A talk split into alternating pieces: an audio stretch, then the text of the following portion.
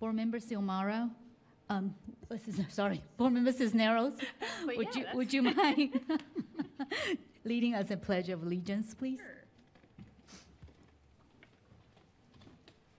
I pledge allegiance to the flag of the United States of America and to the republic for which it stands, one nation, under God, indivisible, with liberty and justice for all. Thank you. Um, Staff Member Dong, do we have any agenda changes? Um, No, we don't have any agenda changes. Thank you. Now let's move on to public comment.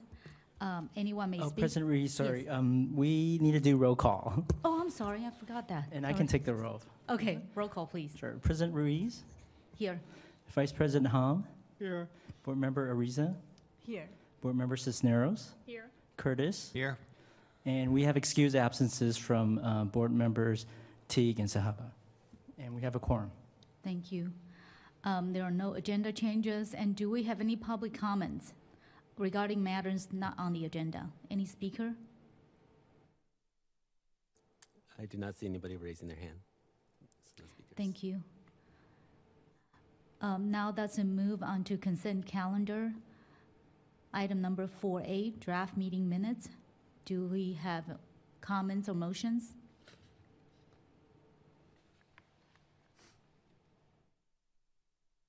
I move that the minutes be approved.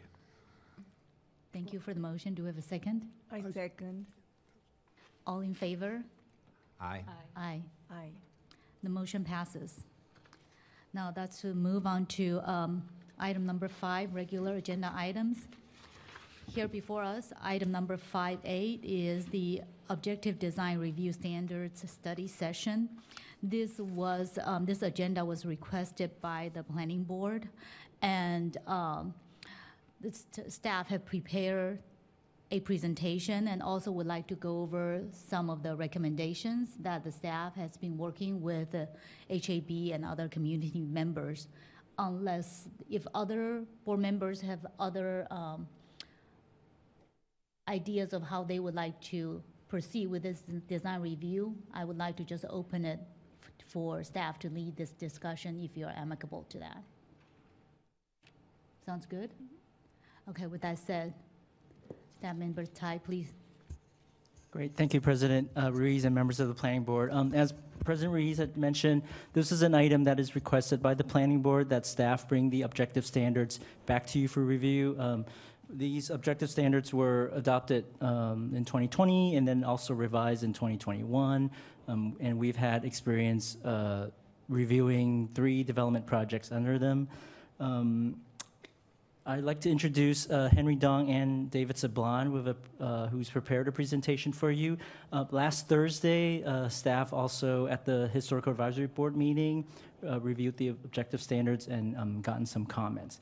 Um, but otherwise, as stated in the staff report, we would like to walk the board through a short list of items that um, staff is proposing that we make revisions to and would like your input. So with that, I'd like to turn it over to uh, David and Henry. Um, also want to introduce Heather Coleman, who's in the audience here, who's our consultant um, helping us with these objective design standards over the last couple of years.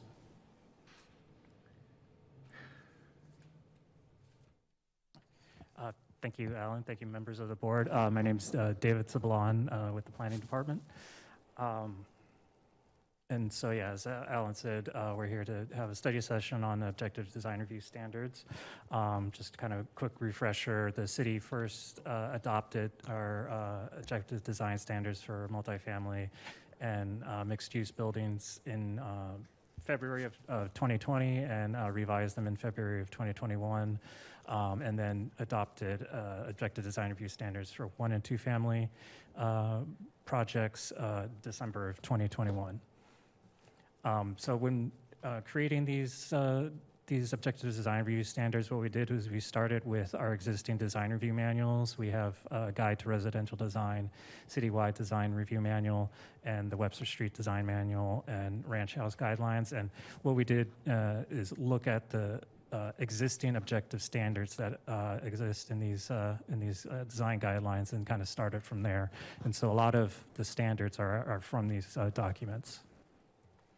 Um, while working on uh, creating these standards, uh, we, we tried to strike a balance uh, with, with all the different stakeholders.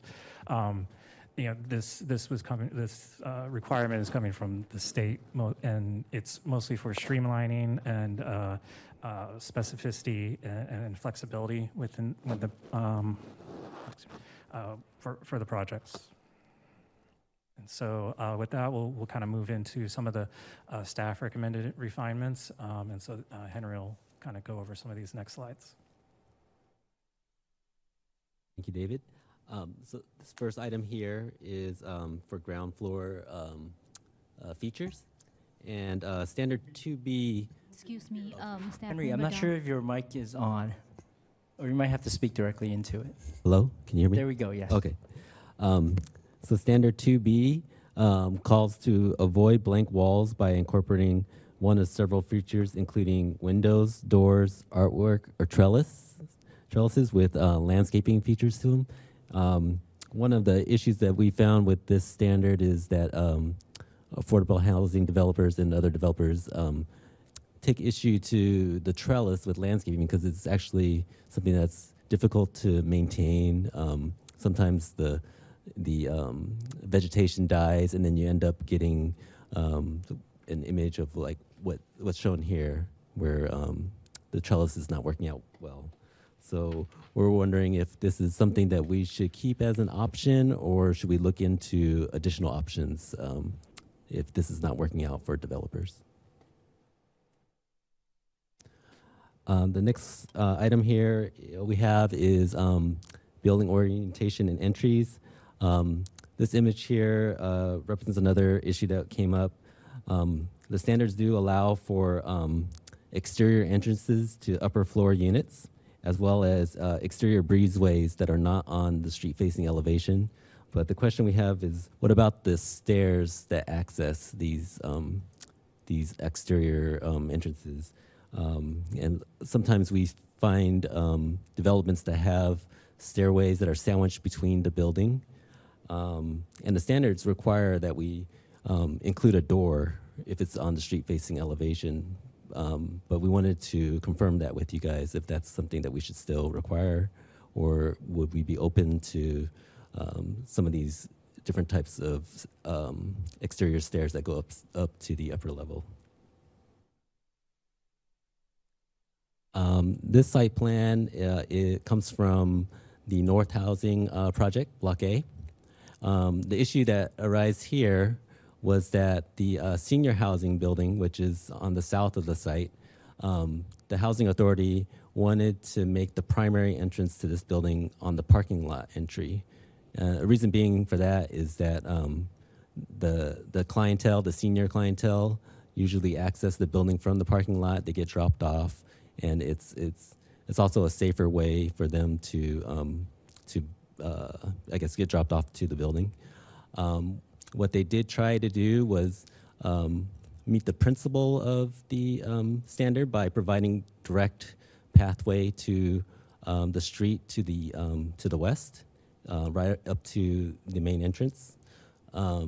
But it didn't quite meet the standard, so we required them to actually put a uh, another entrance on the southern um, uh, eastern corner uh, of the site, um, and that they they were able to do that, but it did cause issues for like uh, monitoring because um, they have senior clients they that they uh, were concerned would um, leave the facility, and so they they might have to um, end up locking that door or monitoring it. Um, so I guess the question to you guys, to the board, is um, whether we should allow alternatives for some of these more sensitive um, type uses that, such as like senior housing, um, or if there's alternatives that we could look at, possibly having a prominent entrance to the site, like uh, like a landscaping entrance or something, um, to to meet the standard. Um, so the next uh, topic would be the equivalent facade treatment. This is actually a uh, elevation of a project uh, that came before the planning board last year. Uh, and so what the standard states is that buildings should carry the same theme on all street-facing elevations as well as the first 10 feet of non-street facing elevations closest to the street. Uh, for the purpose of the standard, a theme includes primary non-accent materials and colors. And so what the, the issue is here is this meets the standard. Um, it carries over the materials and uh, the uh, uh, colors from the, the street-facing elevations. Uh, however, it's still uh, it, it was actually called out by the planning board as, as, as, an, as an issue of, um, since the, you know, the, the, the design from the front and, didn't carry around. And so staff recommends that we should look at expanding um, what theme is, what the definition of a theme is, and um, to include other elements than just uh, materials and colors. Um, The next issue would be equipment sc- screening. Uh, uh, Ground floor equipment shall be screened with landscaping or screening materials. Uh, The problem is that new developments will be built with electric equipment such as electric heat pump, an electric heat pump, uh, as shown in the bottom picture, um, which are difficult to fully screen. Additionally, new developments will have electrical vehicle charges as well. Uh, Staff recommends that these types of equipment related to electrification of buildings not be located on street-facing um, elevations uh, and not require uh, screening when they are uh, not on street-facing elevations.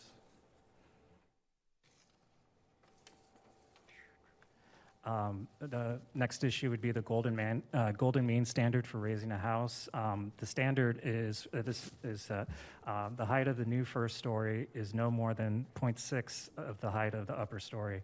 If ne- if needed, um, if it needs to exceed uh, up to 7.0, or point, yeah, 7.0, um, several mitigating design uh, treatments are offered. And so uh, the the issue with this is uh, based, uh, uh, based on uh, sea level rise uh, issues. It's an- anticipated that uh, with 36 inches of sea level rise, areas in the red on the map um, will have uh, ground uh, groundwater inundation. Uh, and so, what the city uh, would want to do is, is discourage uh, ex- excavating um, to create the, the ceiling height needed for the, the lower floors, um, which is something not really allowed uh, or which is something that the, the golden mean calls for. And so uh, we're kind of looking for direction on, on that issue. Um, one of the other issues is that uh, there's uh, need for more illustrations. And so we kind of want to talk to the board about which specific uh, topics and, and issues would be best uh, uh, candidates for illustrations. And then, um, as, as noted, we, we met with the Historical Advisory Board on um, last Thursday, and so I just want to provide some of their comments. Um, and so, uh, on the issue of limitation of blank walls and trellises that, that Henry had talked about, um, the, the HAB uh, recommended supplementing the trellises with ground level planters below each one to kind of supplement the, the vegetation um, if the trellis is having troubles uh, throughout the year. Um, in the issue of building orientation and entries, they recommend enclosing the stairways and breezeways on street-facing facades. Uh, for primary building entrances, uh, they recommend exempting for specific housing uh, for specific uh, populations, and then require some type of pedestrian-oriented landscaping along a street frontage uh, to kind of uh, act as an entry. Um, they recommend for, for the equivalent facade treatment issue, they recommend equal treatment on all side, four sides and not just uh, carrying a theme on the non-street facing sides, but have, um, they, they also, uh, for equipment screening, waive the, the screening requirement for non-street facing elevations and suggest looking at uh, equipment setbacks uh, in the zoning ordinance. Um, They did not require, uh, recommend any changes to the current golden mean standards in our, in our one and family, one and two family uh, design standards. Um, Some other notes that they made was they uh, strongly recommend including Webster Street and the North Park Street areas in the traditional design area. Um, And uh, they also recommend that uh, for windows, keeping the standards for primary facades and then consider relaxing standards for other elevations. Um, And then also, uh, when considering neighborhood context, that uh, disqualify and significantly alter buildings from consideration as a reference building. Um, So, yeah, so tonight, we're, we're kind of asking you to, to review and comment on the adopted standards and, um, and, and discuss potential revisions. And so, um, staff is here to answer any questions. Um, if you have any on, on the presentation or, or the standards themselves. And, yeah.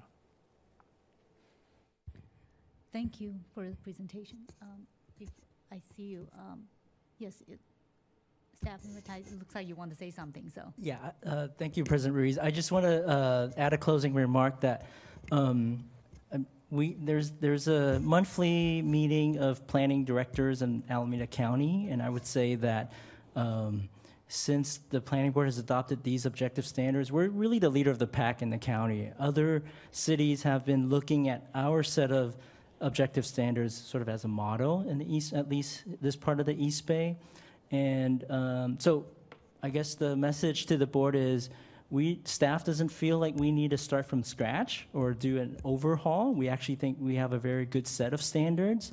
Um, but we do recommend the, uh, looking at these areas that uh, David and Henry presented to you tonight and, and focusing on, on those particulars, um, uh, items where we need some direction. And of course, take public comment and um, supplement with any other changes that you need. Um, the other part that we rec- staff recognizes where we need to work on would be more illustrations because even the staff from other cities are like, hey, Alameda, you have a good set of standards. When are you going to come up with the illustration? So I think there is consensus that the illustrations would probably make our current standards even better.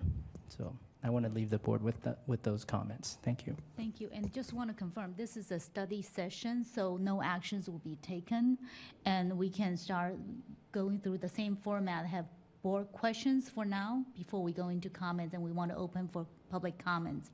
And what I would like to see is um, staff take our recommendation tonight and then um, incorporate it into the next version and bring it back to the board uh, for finalizing um, the revision, unless it, other people have, other members have um, other comments or in terms of this process. Does that sound good to everyone? Madam President. Yes.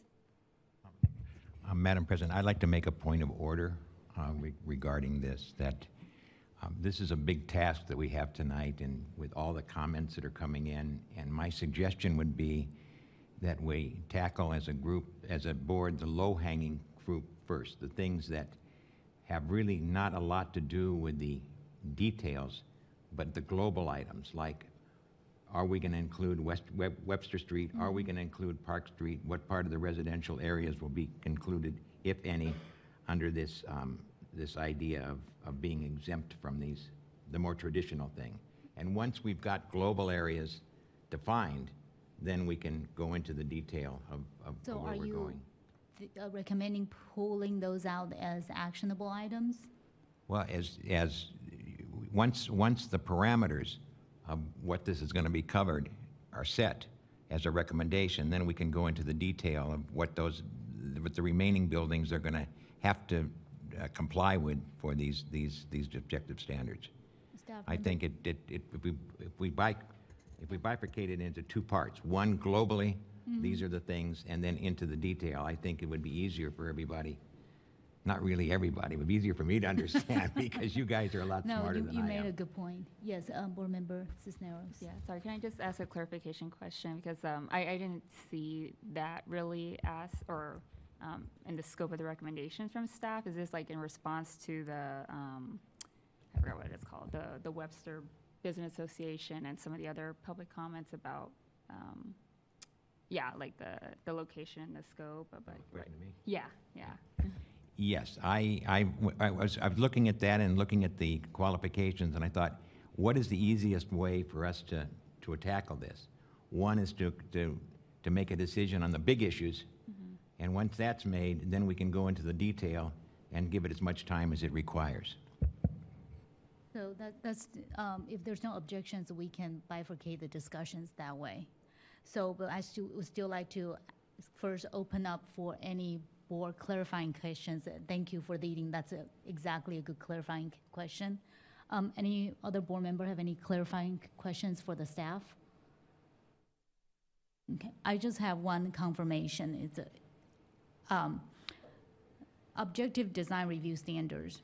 If you deviate from that, you just have to go through discretionary review. That- correct? That is correct. Right, so it's not set in stone, there's like, this is the way, or there's no other way to get a project approved. If you abide by objective design review standards, then it can potentially be reviewed ministerially. Correct. Okay, so just want to set that clear, so set the tone, so we all know that there is ways to deviate from these standards. It's just try to streamline in, in um, compliance with SB 35. Thank you. Um, Now let's open up for public comments. All right, um, so the first speaker is uh, Dolores Kelleher. Yes, good evening.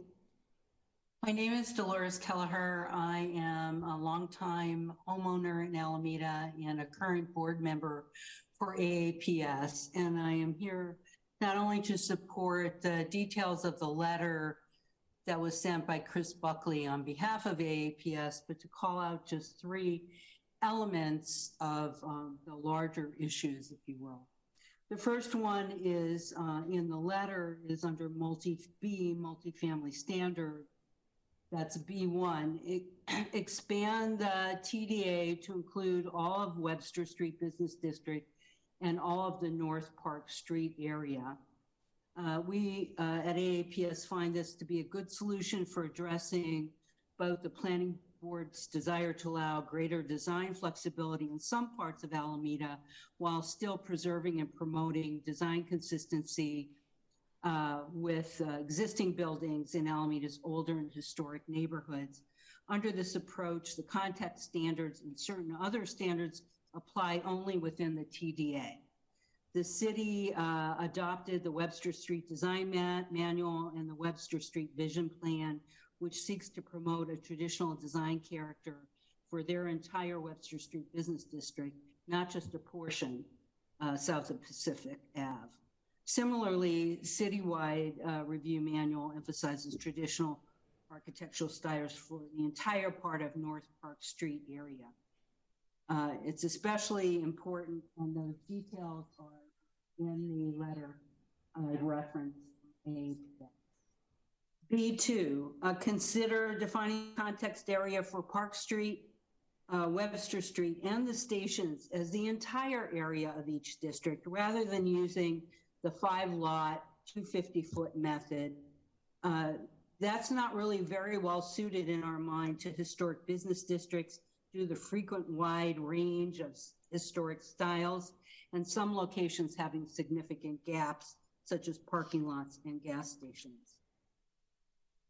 Uh, B8 relax some of the standards within the TDA and elsewhere to allow for 100% affordable housing projects. This is to address Alameda Housing Authority's comments earlier and their concerns that uh, some of the objective standards may contain provisions that increase affordable housing development costs. This is a very important consideration, and we are uh, have outlined a possible two-tier system in the letter that was presented that would allow for uh, this to go forward. Thank you very much. Thank you.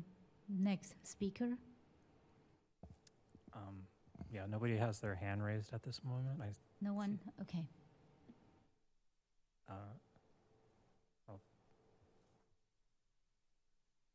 Okay, with Yeah. that said, that closed the public comment section. oh, wait, wait, I'm Oh, sorry. I'm sorry. Yeah, Go. Chris, Christopher Buckley just uh, raised his hand. Great. Mr. Buckley?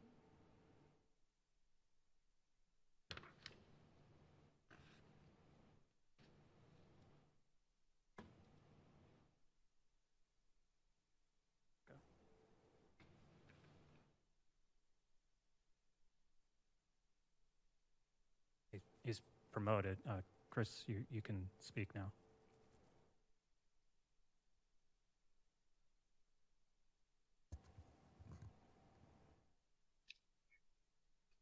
Looks like he's raising his hand again in another session. Can you hear me now? Yes. Okay. Um, Christopher Buckley with the Alameda Architectural Preservation Society. Um, so um, there, I sent some image for screen sharing. Can we see the images? Um, yeah. pulling them up right now. And uh, well, while we're doing that, um, I'd like to emphasize the the um, observation that uh, President Lee's made that the, um, if an applicant finds the ob- objective standards too restrictive, they can always go through discretionary design review. Uh, The images I'm showing uh, pick up the comments of the previous speaker uh, that shows the traditional design area as it currently stands. And let's see, let's get that right side up. There, there we go. And you can see in the hatching, there's a, there's a hatching that shows the North Park Street area that we recommend be included in the traditional design area. This doesn't show the Webster Street area, but I think that's clear. It Basically goes up to Alpizado would be the um, re- recommendation. Um, And then the uh, the second image shows some typical buildings within the North Park Street area that we think are, you know, very historic and should set the, tone for new design in that area. Um, Turning on to other um, points, um, the previous speaker made reference to section B2, uh, doing a different approach for the context, for purpose of context in the historic business districts.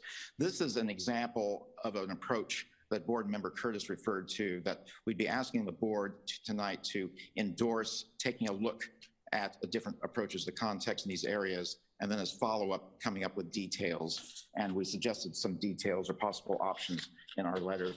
Um, Moving on to item um, B6 in our letter concerning windows, we had a rather extensive discussion with staff on that.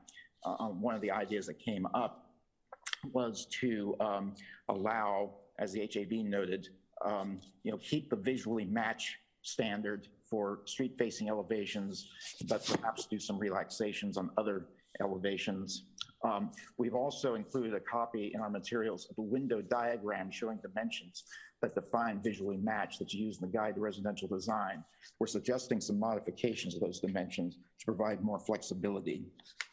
Now, Turning to section C on the one, two unit um, standards, um, uh, item one, adversely altered buildings. We're actually recommending that there's an effort, if there's going to be an addition or change, that's assume that the buildings are restored and the changes to the buildings uh, would reflect that restoration approach. They don't have to restore it now, but in the future, it allows restoration.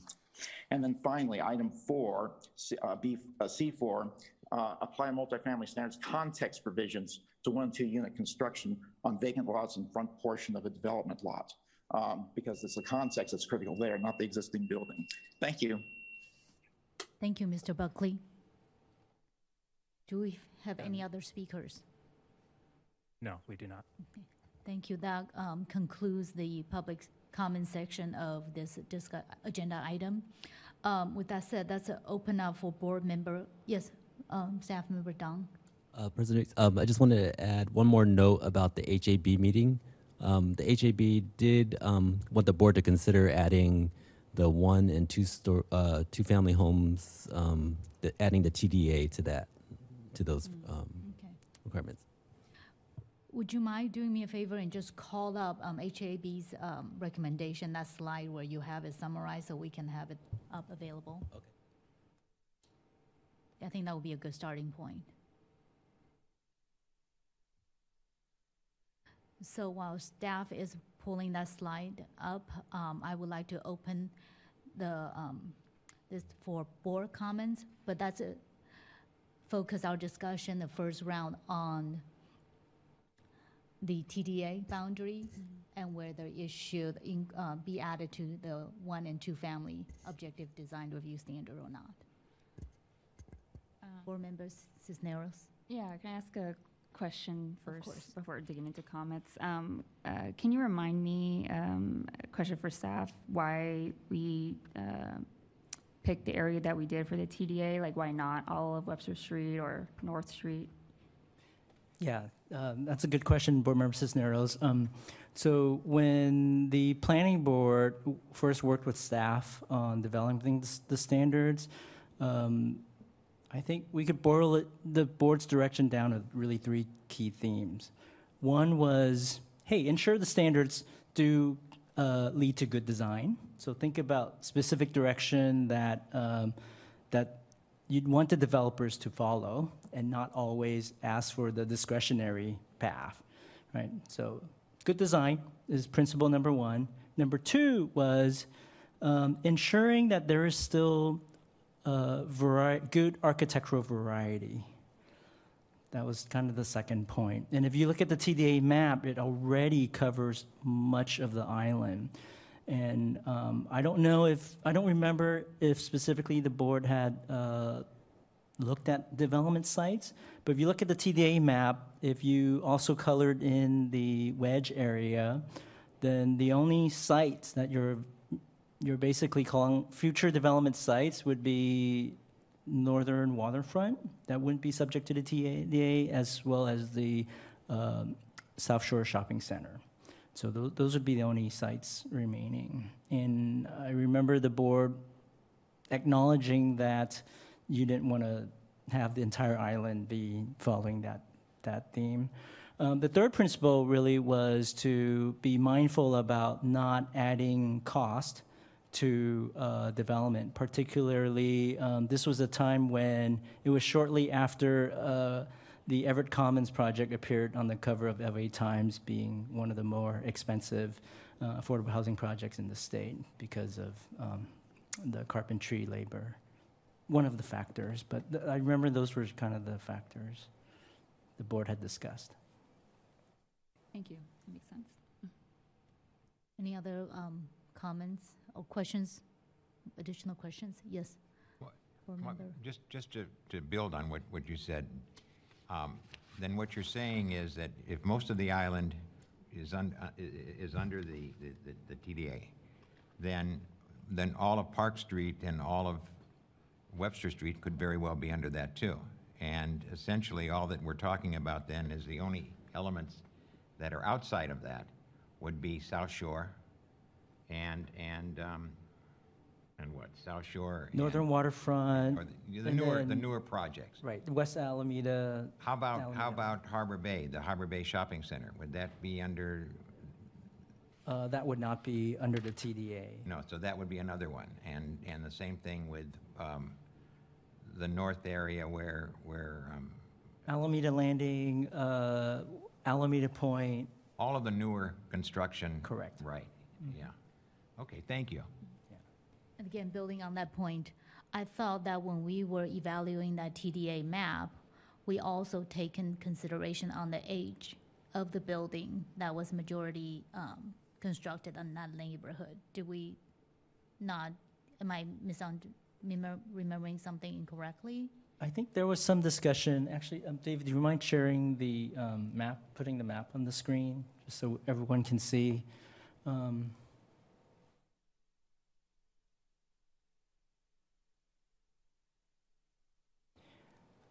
I mean, looking at the map, there is also the uh, North Park Street, the proper North Park Street street frontage, where uh, that used to be our auto row that is transitioning. Um, I think it's true that there are uh, older buildings along the side streets in, within that wedge neighborhood. Um, I mean, I think s- staff's position, I mean, we, we would, we would take either direction. I mean, I think, yes, if you want newer buildings to um, draw context from the old, the, the uh, Everett Commons project, I think, is also in that neighborhood. Uh,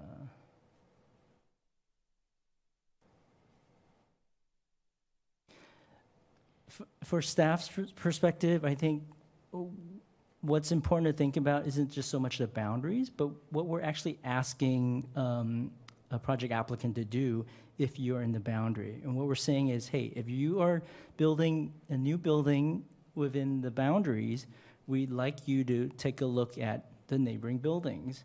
Select from certain features that you think uh, would, that would work and mimic that in, in your design. So it's not a bad thing, right? Um, but what that won't yield would be Frank Gehry architecture. that would not. That would clearly be um, uh, inconsistent with the TDA. But I also don't think that for Alameda we we want Frank Gehry necessarily within these boundaries either. So not to pick on Frank Gehry, but just as an example of a very fluid type of architectural, very contemporary design. So. Thank you. Um, Any questions or comments?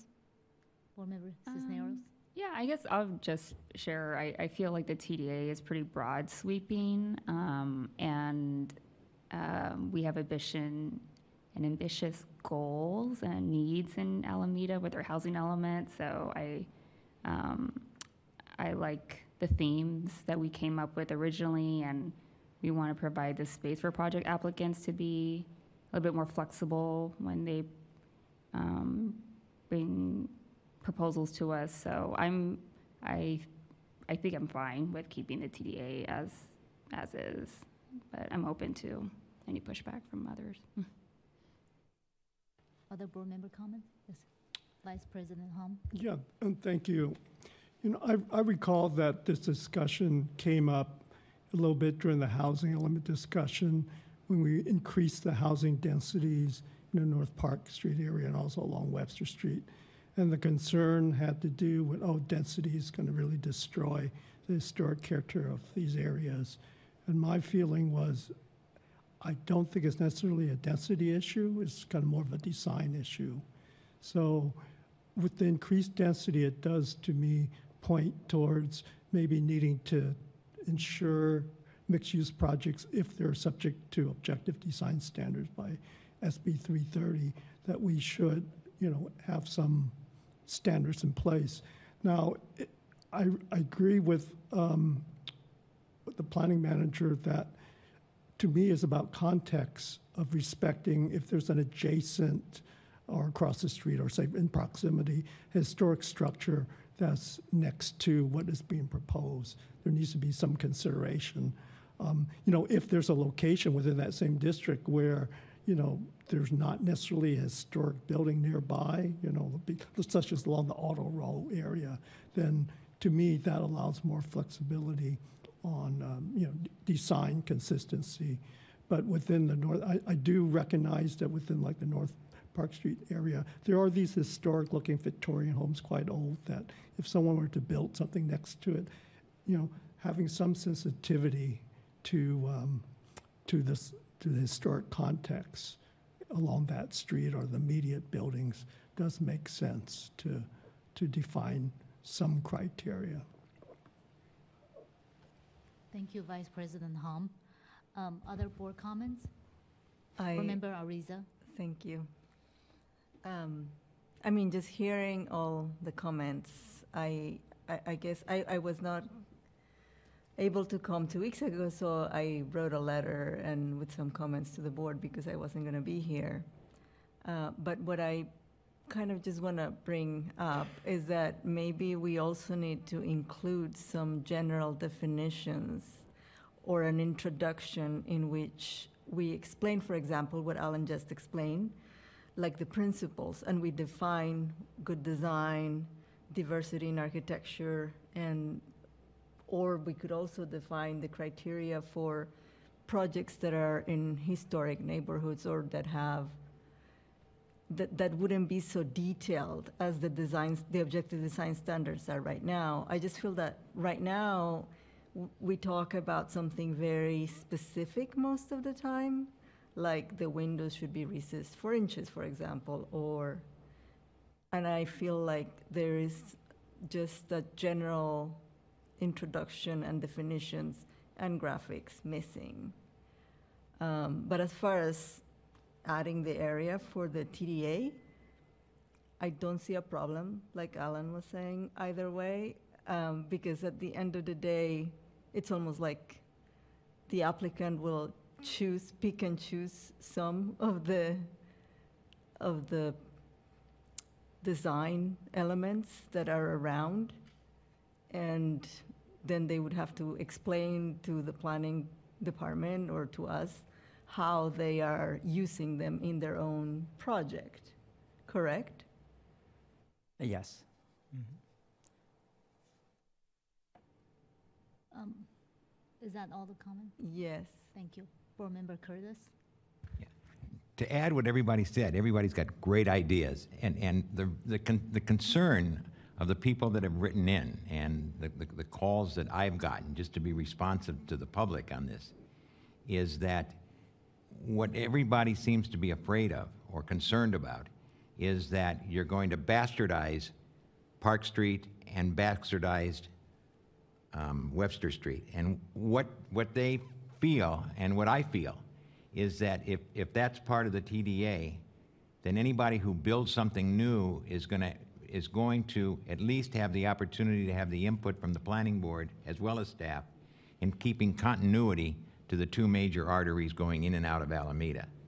And that, that, that speaks wonders. One, it puts, it puts to rest the businesses and the people that are concerned, and it also is, a, is another, um, another action that will ensure that we've done our very best to keep continuity of those, those, those corridors coming in and out.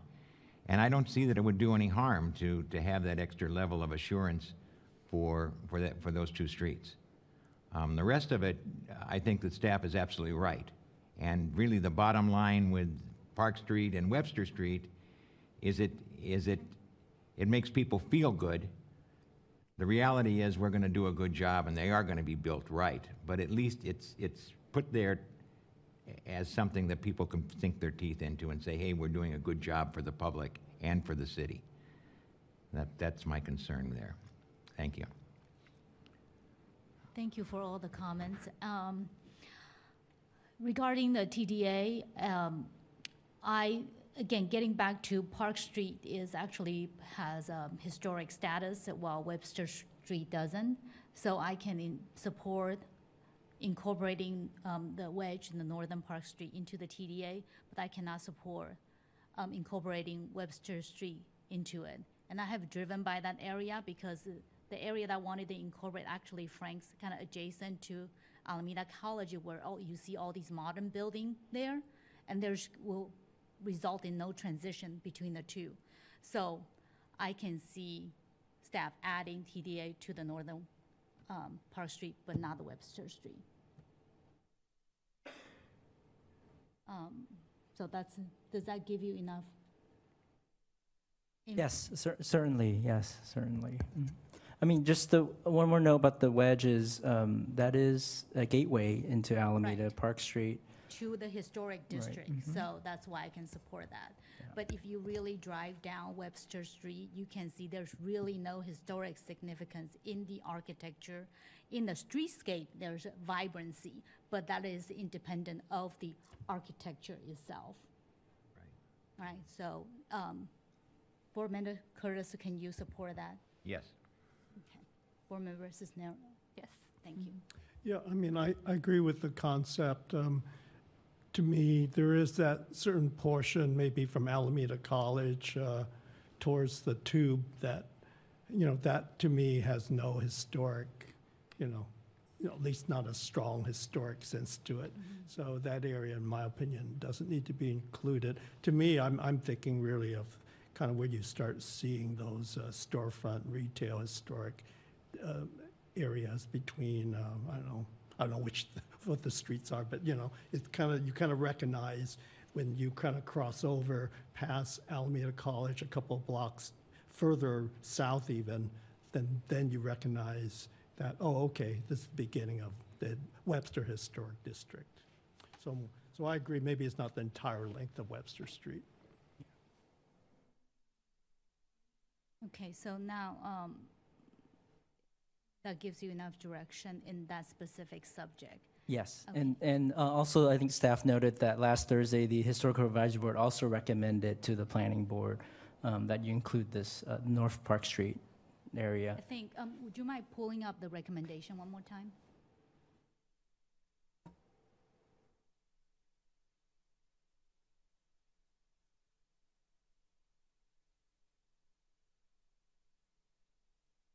So, um, I think HAB was advising, recommending both Webster Street and North Park Street, but we are uh, recommending just North Park Street, but not the Webster Street.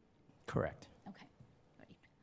So now that's, um, um, op- discuss other items that you proposed to us. Do you have a summary sheet, or should we stay on this one?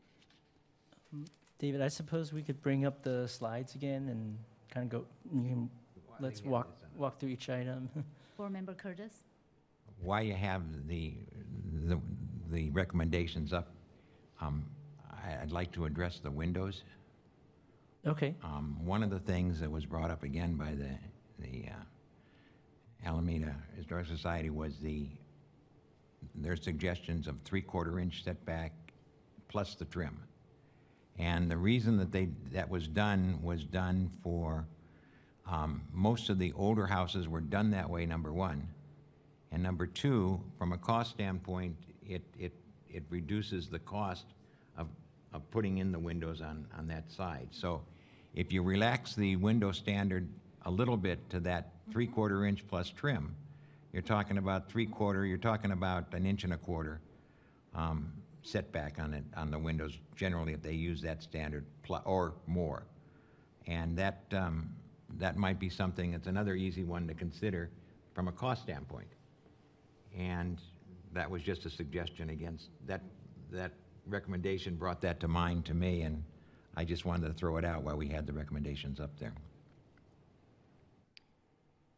Yeah, wi- wi- Windows is a is a big uh, uh, discussion topic for the planning division. We, we're we're talking about it almost on a daily basis. It's um, windows are somewhat complicated because there's many different uh, style of windows that differ based on based on the uh, age of the building, um, the sort of the setting. Like if you were in a Queen Anne Victorian, you'd have a different style of a window than if you lived in uh, Harbor Bay, one of the homes in Harbor Bay. So, and then also in new construction for the multifamily projects that we that we um, that the planning board has approved. Um, sometimes you can't. We often have a two-inch recess requirement uh, in those conditions approval. And oftentimes during building plan review, they come back asking staff if, if that could be reduced. Because it, it has to do with kind of the method of construction, materials, and then just added cost to have to do the recess. So I think as the um, standards are written today, it does provide enough flexibility. Um, I think we're staff, and I'm not sure if we're ready to dive in, do a deep dive on Windows tonight, but um, we certainly do want to ask the planning board. We're, we're doing we're doing a lot of homework right now to for staff to understand the different types of windows that are out there, and particularly for homeowners. If right now today, if you were to come into the permit center and you want to replace your Victorian wood window with something else that you buy out in the market that's new, you're often it's unclear what window uh, the city would approve and whether the contractor is willing to install it and whether our building offic- uh, building inspectors will approve it. So we're, we're often having kind of a three-way conversation about, hey, is this the right window for the house? Uh, should I choose a different window? How does it affect cost? Is it waterproof? So just just a little bit of a, a, a clue to kind of the issues that we're dealing with. But um, But, but to better serve the public, for example, my neighbor at, um, on the 900 block of Del Mar had a house fire and the, the house burned substan- substantially. He had no trouble bringing the house to code and replacing until he got to the windows. And the windows delayed his moving into that house by almost two months because they couldn't get the city to settle on the setbacks for the windows that were in there. And the code wanted double pane windows, and the windows that were in there were not double pane windows. And all I'm saying is that, that, that when this is written, it should have the flexibility so that a homeowner doesn't bear the expense of, of trying to upgrade the windows to something that's energy compliant and still have the style in the house. And that, apparently that, that three quarters of an inch with the trim, you can always, that's a minimum, you can always go deeper than that. But at least it, it, it- it would alleviate the problems that a homeowner has if he has to replace the windows due to a fire or voluntarily just to save on energy. And that was, that was the, the, the genesis of why I brought that comment up. Thank you. Yeah, no, thank you. And, and, and thank you, Board Member Curtis, for bringing it up. It is, it's actually a situation that we deal with almost on a daily basis at the counter, and, and it's something that staff is um, trying to work hard to simplify. I mean, we, we really want homeowners to be able to spend the money on their homes and not so much on permitting processes. And Windows is something that we are trying to wrap our heads around. Um, it, it likely has to do with a specific type of uh, more more so vinyl windows with nail-on fins that sort of uh, uh, mandate a certain installation method that checks the box for waterproofing, but maybe not result in the aesthetic result that we want. So, so that's something we'll, we'll- we'll, bring, we'll, we promise we'll bring a, a window discussion to you. Maybe not tonight, but um, in, in the next meeting. We're, we're, we're working on it and we're trying to narrow down what, what the, it, it might be an issue with a particular window type, like vinyl, and how it's Vinyl manufactured. window is the workforce, it's the It workhorse. is the of- economical, Yeah. right, mhm. It's Yeah, the it is. predominantly, Yeah. So it might be, it might be, the standards might be, hey, if it's a vinyl window and it's on the front of the house facing the street, we would like you to pay attention to these installation methods. It might come down to that, so. thank you. Uh, Let's, may- let's stay focused on the discussion and Yeah. So. Would the board like us to kind of walk through those topics that uh, staff had presented earlier? Just Why, do a why don't we just take one at a time and open up for convers, Yeah, for mhm. discussion? So, um, Board Vice President Hom? Yeah, sure, I'll weigh in on windows. I- Oh, I no, uh, Oh. oh, we're gonna focus on the discussion now. Oh, I thought we were talking about windows. No, window is not on We'll the bring agenda. back You'll come windows. back. Oh, In a okay, future meeting. okay, You'll come back, okay. so, Uh, uh, Um, I think right now we're talking about trellises. what's on the, Yeah, I mean, and again, the, the, I, I just, I'll just jump in unless Henry and David um, would like to chime in. But uh, issue here is, I think our standards uh, require some sort of uh, aesthetic treatment, either uh, decorative, either for blank for walls. We we want either transparent windows, doors. If not, um, some decorative features. Um, the issue is we don't think these plant trellises work. So I think that really the staff recommendation is if we could expand the um, standards to add more options, that would be preferable. I think the HAB, Historic Advisory Board, recommended planters. Is that- Yeah, that's correct. uh, planters. To supplement the, the trellises with uh, ground, you know, planters on the ground right be- uh, ahead of them, so that it adds to the vegetation when, uh, you know, when the trellises are, are struggling. Yeah, uh, planters might be one option, but I could see that potentially also being a problem if you have a building right along the property line, then the planter would have to sit on public right of way. And then planters also imply that there are plants Mm. that would have to be maintained. Um, I think if you recall for Alameda Landing on Fifth Street, uh, the board had approved these decorative, um, metal panels that are on the sides of the building. I think that could also be an eligible option. Um, We're just kind of looking for the board's suggestions for any other um, facade treatments you would find acceptable in lieu of a blank wall.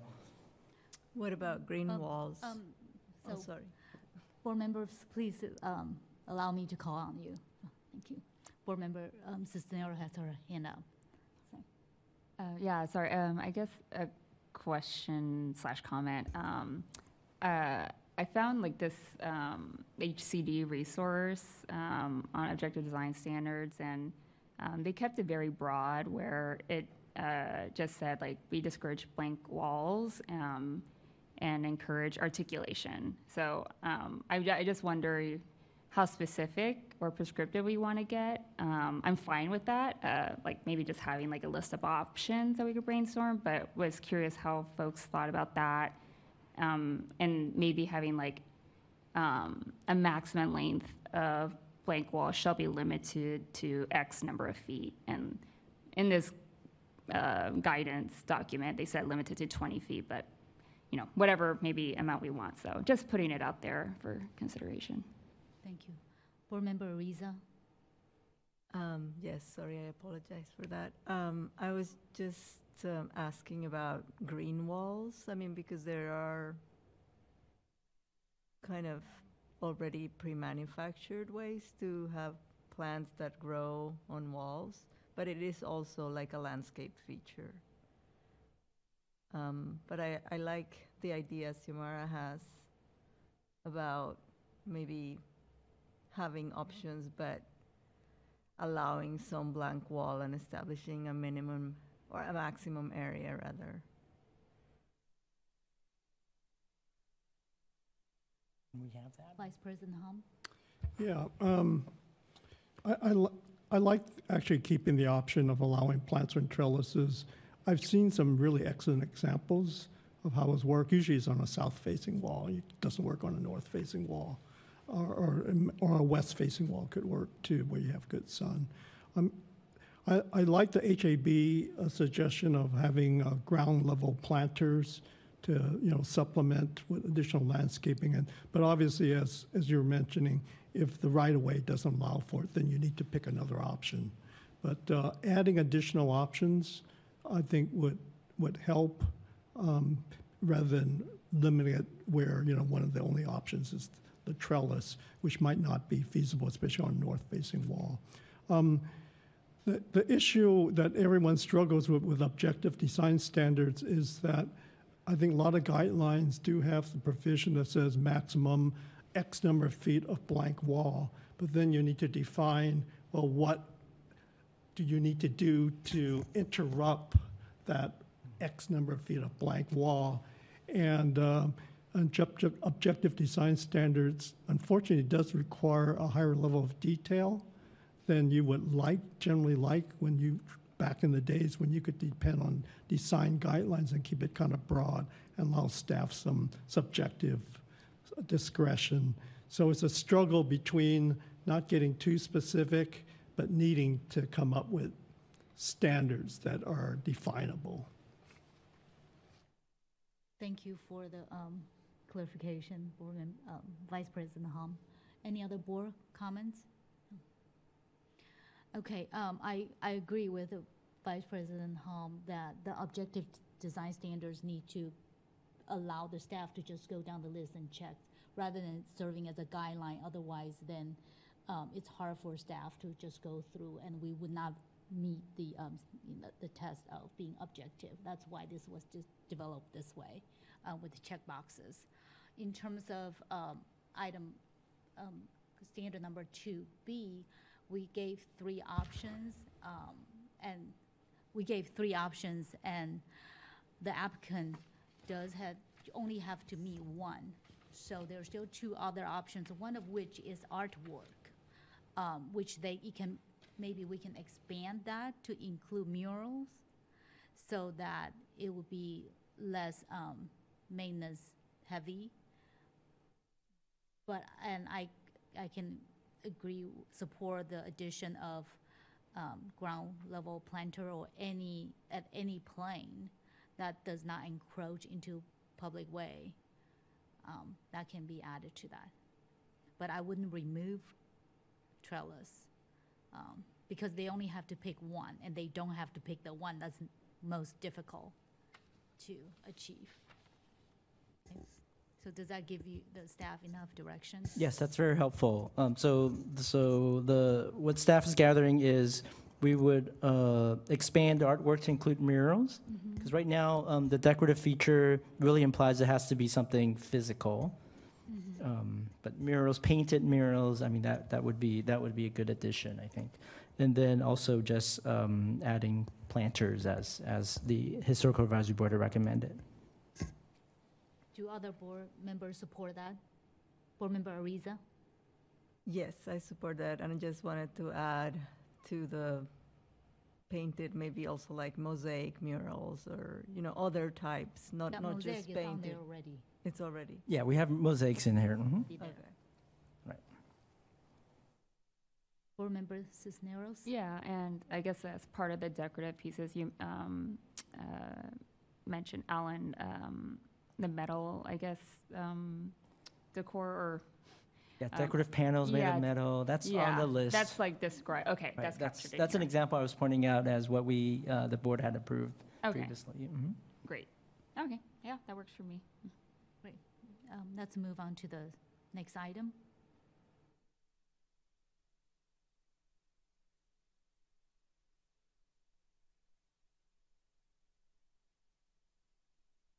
Building entries.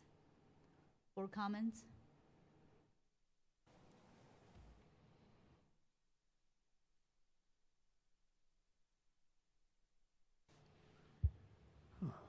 Vice President Hom? Sure, I'll weigh in on this one.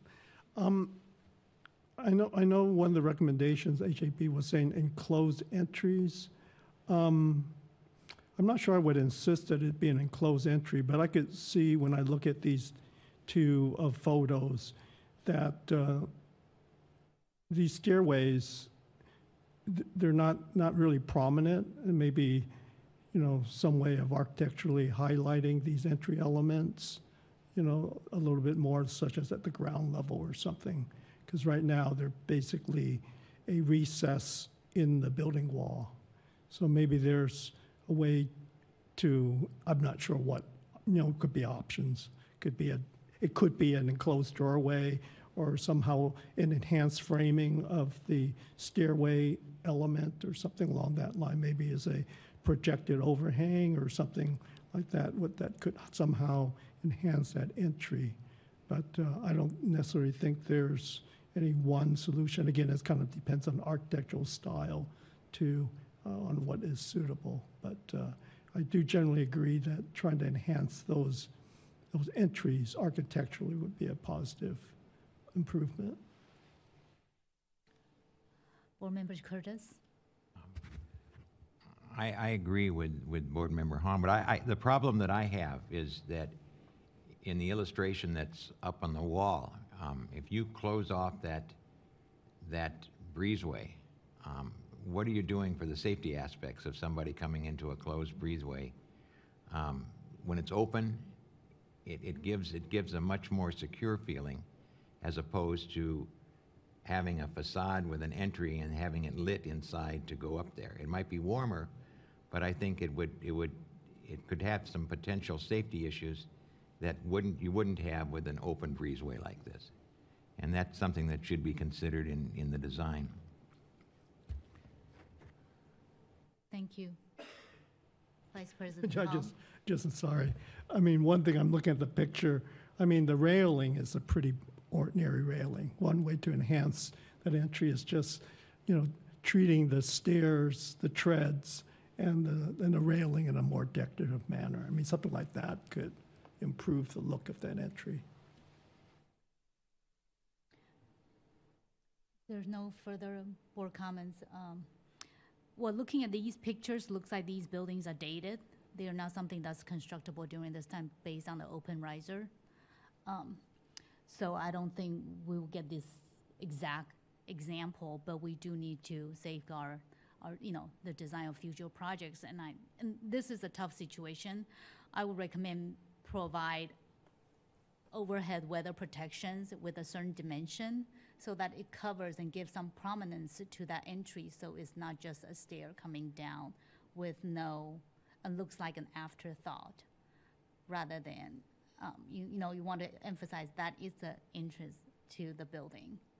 And having an overhead, ov- overhead, um, weather protection feature, a roof over it, can enhance that. And if we give a dimension upon, upon, once you exceed certain dimension, there will be structural requirements for you to have, you know, post and anchor down and just bring more prominence to that feature. But you're right, this is, this is a tricky, um, um, situation.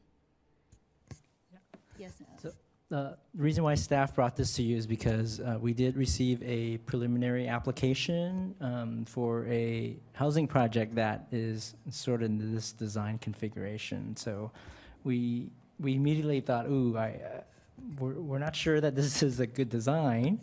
Um, and we, we wanted to bring this to the board's attention to see if there's, there's some refinements. Um, It's helpful uh, to get the feedback about um, the stairs, having designing the stairs and looking at some of the details so that it, it looks a little bit more solid and substantial. integrate yeah integrate into the building um, I, I recall that HAB had some f- comments on this item uh, about the entrances that, their comment was that it should have a door or some kind of enclosure on for this particular um, item. Yeah. around the stairs around the st- Mhm. So that yeah. it shouldn't just be open, basically. Um, that I was think their having comment. an enclosure can also add to security, right you know, to enhance the security if you have a ground floor Yeah. gate. So the stairs not directly onto the, the, the, um, ground floor, so someone cannot just walk up You, you Mhm. ended up with a secondary um, gate that you have to go through. So, Okay. um, then let's move on to the next item. Primary entrance, building entrance, board comments?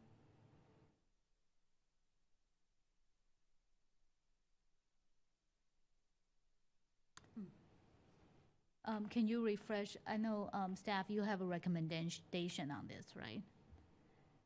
Yeah. I thought the recommendation was to, um, maybe add primary entrance to the site, not just the building. Then that would solve the problem. Yes, I, and I think, uh, help me out here if, if uh, you recall the details, but I remember the, the question came up with actually an affordable uh, housing project that serves a special needs population. And in the situation, um, the, the uh, question is, hey, our, our preferred entrance is actually the, the back entrance to the parking lot because we don't want, you know, folks, uh, I mean, security was an issue, and they didn't want to have multiple uh, points of access or, or um, people, tenants um, wandering away off the premises um, without, without supervision. And so, so the question was, hey, but, but the city standards require a front door facing the front of the building on the street. And so that's, that's really what's driving the, the, the question. Um, and I think the suggestion was in, uh, in those situ- situations, you could also create a site entrance. I mean, I'm, I'm thinking of the picture in my head that comes to mind is maybe like a small picket fence and an arbor, or some, some way of communicating to pedestrians that this is the way onto the property from the, from the public street. And it doesn't actually have to be a physical door entrance into the building. Did I capture that? So for for these types of I guess sensitive uses, senior uses, or possibly like if there's um, you know like a daycare or something there, will we be open to allowing some kind of exceptions to it to allow the primary entrance to be on the parking lot side where where um, tenants would be dropped off? But again, refresh my m- memory, so they can always come back to the design review board. They can go through the discretionary process, yes. Yes. So if they cannot meet the objective design review standards, right? Because I, I hear the concern. At the same time, I will also, we want to be mindful of what the street activation is. So what happens now is now we're creating a long street facade with no front door to the facade for the sake of the building's residents' benefit. You know, I understand this case, it warrants it, but what does that do to the streetscape in the long run? Um, So, you know, the applicant has the option to come back for discretionary review if they choose not to adhere to that. Yeah, and, and President Ruiz, if I might just add, I think even in a situation where a developer comes to the board via discretionary review, staff would not recommend a scenario where the building turns its back to the street. Uh, particularly because, yeah, you, you might have, I mean, we're looking at buildings, right? We're expecting these buildings to be permanent and be there many, many, many, many years. Um, And the use can the, change. the use can change, absolutely. So, so I think we would still want a primary entrance, but then it's, the question is really, do we want to add some more options so that they can, um, I mean, to me, the, the immediate feedback to that question was, yeah, well, why can't you just lock the door? Keep the door locked and, and secure it that way.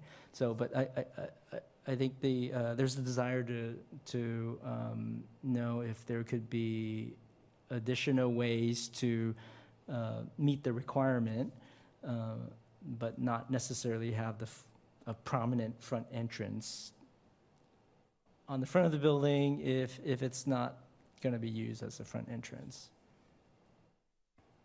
Um, I, I don't think I'll support that amendment. I'm open to other board members' suggestions, but, Board- uh, Vice President Hom. You know, in the, in part of, you know, the reason for objective design standards and the legislation behind it is to try to eliminate discretion for residential construction. You're trying to facilitate construction of residential projects in the city, and the longer it takes a project to get approved, the more costly it becomes. So I'm kind of mindful of the fact, let's not create so many possible standards such they have to come to staff or come to the planning commission for discretion review, because that defeats the purpose, I think, of trying to streamline residential approvals. So that's kind of a general comment. Um, With that said, I'm actually open to, you know, defining in limited sense where you do allow flexibility for certain uses that may be a little bit more security um, mind- minded to allow for an option. I also think is a matter of context and location too, because, you know, I would insist on a front entry, say if a project was located on Park Street or Webster Street, you know, really pedestrian feels really strong. But perhaps where a project located, I don't know, I don't know where, maybe Alameda Point might be a location where it's not as pedestrian oriented as other portions of the city, maybe that takes into consideration of the degree of flexibility you have. To me, the key is really, you know, making sure that facade facing the street doesn't look like a back of a building, you know, the architectural treatment. That's, I think, one of the purposes of our front doors to try to uh, promote architectural interest as well as pedestrian access. So if there's, if as long as the building, in my opinion, looks like a front of a building, even though it may not have a front entry at certain locations, it may be okay. So I'm open to allowing some flexibility. Yeah.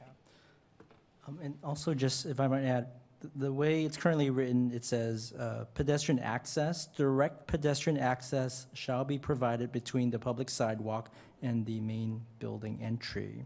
And so uh, I think there was also a question that, hey, if we're going to lock that door 24/7, so the folks with dementia don't walk away, uh, is that meeting the standard? And staff's taking the interpretation that as long as you have an entry and you can walk in and out physically, you, we don't, we're not going to get into the business of how you operate the building. So I just want to make sure the board concurs with that. And that way, they could still have the building entry, they could manage it however they want for security purpose, but in terms of the design, like board member uh, Hom is suggesting, it, it does look like an entry onto the street. You you know, the one example, I- if I may just, one example I think of, and I've encountered this, where, where a standard requires a front entry facing the street. So you have the case of, um, you know, I think the Walgreens, that's now the, the golf, uh, the miniature golf, where you require the entry, they provide it, but it's basically closed off. And I think that's almost worse than, than, you know, having this entry that you'd never use. So I would have insisted, okay, if you can't, not really gonna have a functional entry, then do something nice at that corner, you know? But Board Member Ariza? Um, yeah, I, I just wanted to comment on, on what Board Member Hom said, and, and also kind of add um, maybe a potential um, other solution. Um, I, I think that we're trying to make all the streets walkable, and I think I concur with Teresa that with President Ruiz that um, if if we ask them to provide main entrances in the street, that's what that's going to be helpful for that for um, making all the streets walkable to promote walkability. Um, I mean, I was wondering if you could say, okay, maybe the main entrance is not on the main street, but so if you don't provide the main entrance, like for this example, if they didn't provide the main entrance on the on the main street, but as an alternative, they would provide either commercial um, stores on some of their property, or that that would be towards the street, or other mixed-use offices, or some entrances into units to the street. So something that would activate the street as an alternative to having the main entrance on the main street. Um, I don't know if that would work. I think that architecturally and design-wise, you can solve those issues in many different ways. Um, but I understand the concern for that population, though. Thank you. Board Member Curtis? That's, that's a good point, but, you know, you, you, um, if you take as an example, um, the thirteen hundred block of Park Street, um, they're all stores that you see, but they really aren't. You have living quarters above. And so you have the storefronts leading into the stores, and with the exception of one door for one unit, the rest of the units are accessible around the corner, up the back stairs, into those units. So you have a combination of stores on the ground floor and the units up there, and these units were built probably in, in the uh, 30s. And that was a design that they did there, but you have that all up and down that 1300 block of Park Street, um, where you have the, the entrance from the back and the storefronts in the front, and separated by floors. Yeah, that's a good example. That's a mixed-use situation, but I think this is what we're talking about, just specifically to the multifamily, because mixed use, we do allow that. We actually ask for residential entrance to be in, uh, away from the main street in the mixed-use condition under objective design review standards. So, um, again, in the, in the broader view, we're looking at the street life and street activation. Um, so I concur with the, um, Board Member Hom and Board Member, um, Ariza's comments. Maybe we can say, okay, if, is the primary building entrance on the main street? Yes, no. And if no, are you providing these alternative options on the main street, such as a prominent architecture feature, you know, or other uses that activates the street? Because it's about the, the street presence that we're trying to build, you know, in spite of the building use, because the use can change. Does that give you enough? Board Member Yeah, I- Cisneros? Yeah. Yeah, and um, I, I like that recommendation, and I was just going to ask, um, would we want to limit that, you know, the options to like senior housing or like um, housing for special needs, just like clarify the exception I think for component? special needs or Mhm. um, supportive housing. I think those are the only two exceptions, special need or child, childcare special need, but this is housing, so.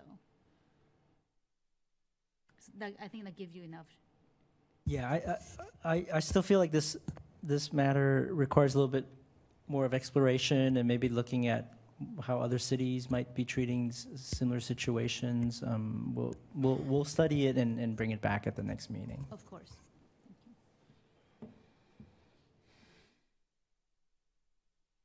So I think we can probably combine the other two materials and equipment screens together. Oh, yeah, this is the material treatment, and the, the other one is the equipment screening, screening, right? Yes. Okay, so let's combine these two. Any comments? Vice President Hom? Yeah, sure. Um, You know, I remember the, um, the previous example, uh, and the concern, as I recall, was it wasn't four-sided architecture, even though the garage facade. Um, It was just kind of more minimalistic. So to me, the key is whatever architectural articula- articulation you require along the primary elevation, somehow it should be reflective all around, so it doesn't look like, obviously, this rear elevation was just ignored. The other thing I recall was the, the lower, ele- first elevation, they had like a change of material, but only on the, the, the faces, you know, fronting along a prominent, the street or something. To me, that's an example of wraparound or four-sided architecture. You need to wrap it around. Or as a minimum, I think we also said, you know, don't just stop at the corner. Somehow, if, if it's not going to carry all the way around four-sided, maybe it doesn't need to, you know, at least have it wrap around, you know, X number of feet, so it doesn't just end right at the corner. So, um, so generally, I think to me, you know, emphasizing four-sided architecture is, is a key.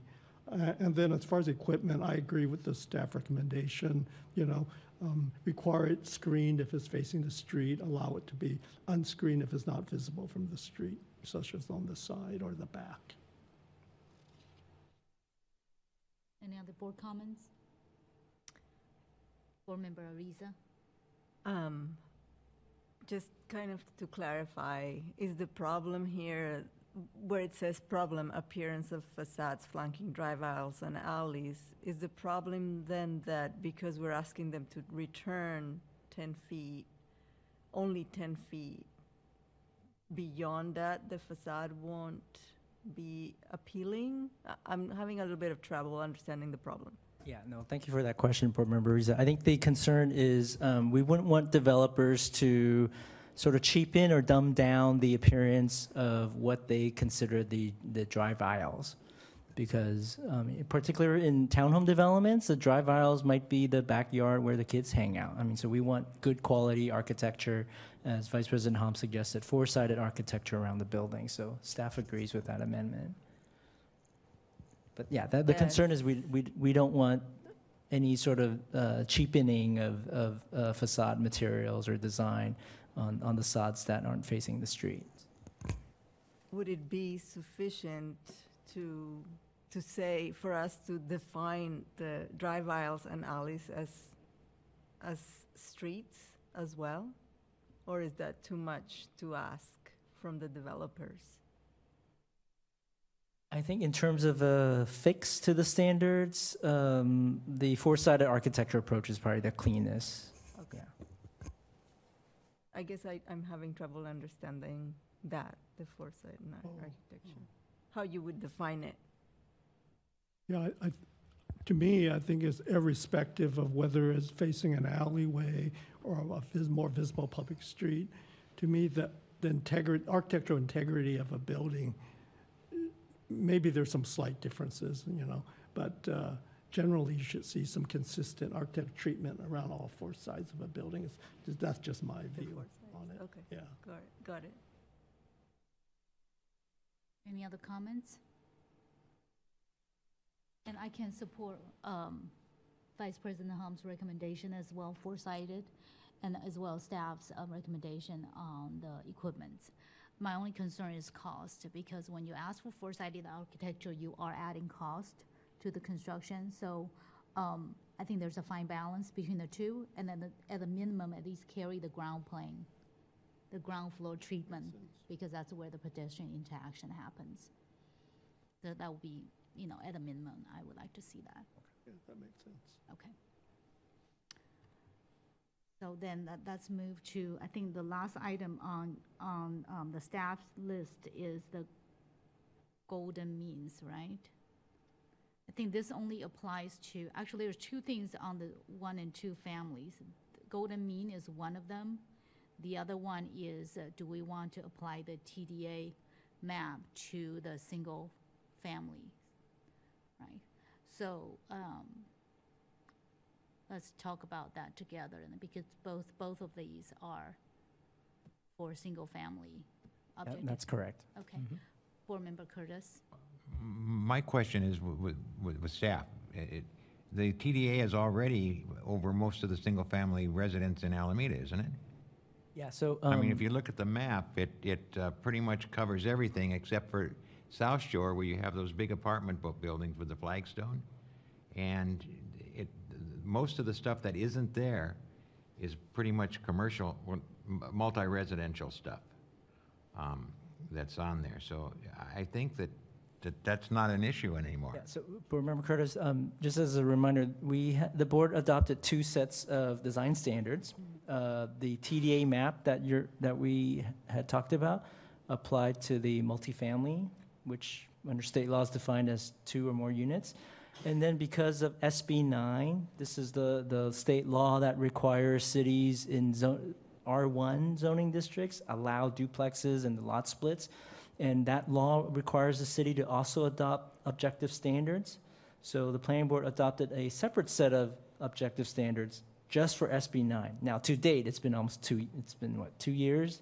And we have yet to receive our uh, first application. But the suggestion is that the concept of the TDA and the neighborhood context should also be imported and embedded into the, um, the uh, SB 9 design standards. I agree, but if, if you recall, when we talked about the SB 9 standards, if I'm not mistaken, one of the, the caveats was that the front elevation of the houses would, had to be consistent with the neighborhood and fit into the, the- that design standard was, had to fit in so that, that the house was consistent. The rest of it was a little bit looser, but that was the one thing. So if, if you're, if you're looking at the design standards, taking the TDA across the board, I don't see where that, that would be a problem today. As Um, long, because Favor- it, So you're in favor of adding TDA to this one Yes. and two family? Okay, thank you. Right, so, so I, I think the, the- there's, the devil's in the details. Um, for a single-family home in the context, we would just have to take a look at the context standards and um, sort of identify what, what is the context for that one house? Are you looking at the entire block, the entire neighborhood? How far down the block do you want to look at for reference? Um, You know, so I think staff could take a look at that and, and, and bring that back. Yeah, I, I can support adding the TDA map to the sing, one and two family d- objective design review standards, Mm-hmm. which means that we need to add the neighborhood context section. Currently is not in the, in the, um, ob- objective design review standards. Right, for the, for the one and two family, which we wrote for SB nine. Right. which nobody to date has applied for. Um, I, I would also, but um, I think there is value in looking at it because the way uh, the state legislature has been passing laws, I, I, I can imagine one day the state legislature saying, hey, with the housing crisis, everything needs to be subject to objective standards.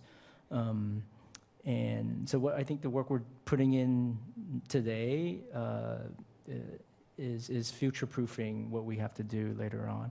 Um, the one question I would pose for the board is, um, when we look at SB nine projects, and even for a lot of the, what I would call backyard infill strategy that we've uh, included in our housing element and the zoning amendments, if somebody's building a building in the backyard that's shielded from the street by the front house, do you want neighborhood context standards to be applied? I mean, do you want to hold those, the backyard infill to the same standard as if somebody was building a house on the street? I, I don't think so, but that's, I'm Yes, just, just I- a question. We, we're not making a decision Right, I tonight, know, but just, I yeah, not putting you on the spot. This is There- just you a, know, a question There's a for. fine balance between the two, so depends on how close it is to the neighbor's house as well. that's, Uh, But that's a more of a privacy issue than design. yeah, I agree. Yeah, um, just for reference, uh, under ADU, or Alameda's ADU, uh, regulations, um, I think the shape of the building has to mirror the front house, you have the Mhm. same roof pitch, So it's already there. um, yeah. So we could, if the board feels like that's satisfactory, we could simply, um, use those standards too. Board member You know, since you mentioned ADUs, just since, because I'm involved in, in this area in another city, you know, um, what is becoming more prominent now that maybe there's state legislation being proposed also, is the um, pre-designed ADU modular units and uh, permit, pre-permitting these units to facilitate ADUs. And these modular units, you know, may not necessarily match very well the existing architecture of a home. So one of the issues is if you require them to really match the existing main home, it precludes the, probably most of the pre-modular ADUs. And there's some really nice-looking pre-modular ADUs, but they don't look Victorian. Uh, they're kind of these cute little units. Um, hate to use the word cute, but anyway. Um, Yeah, that, So- that's a good point, absolutely. It's- yeah, so that's, I think that's something to be considered. I don't know what the answer is, but some, some flexibility in, in allowing, I think the modular ADUs for affordability purposes should be also considered. Yeah, no, thank you for bringing that up, Vice President. Um, um, in fact, state law says if it's a uh, prefabricated unit, you have to approve it. So, Oh. so we actually have that exception in our ADU ordinance. Yeah. Okay.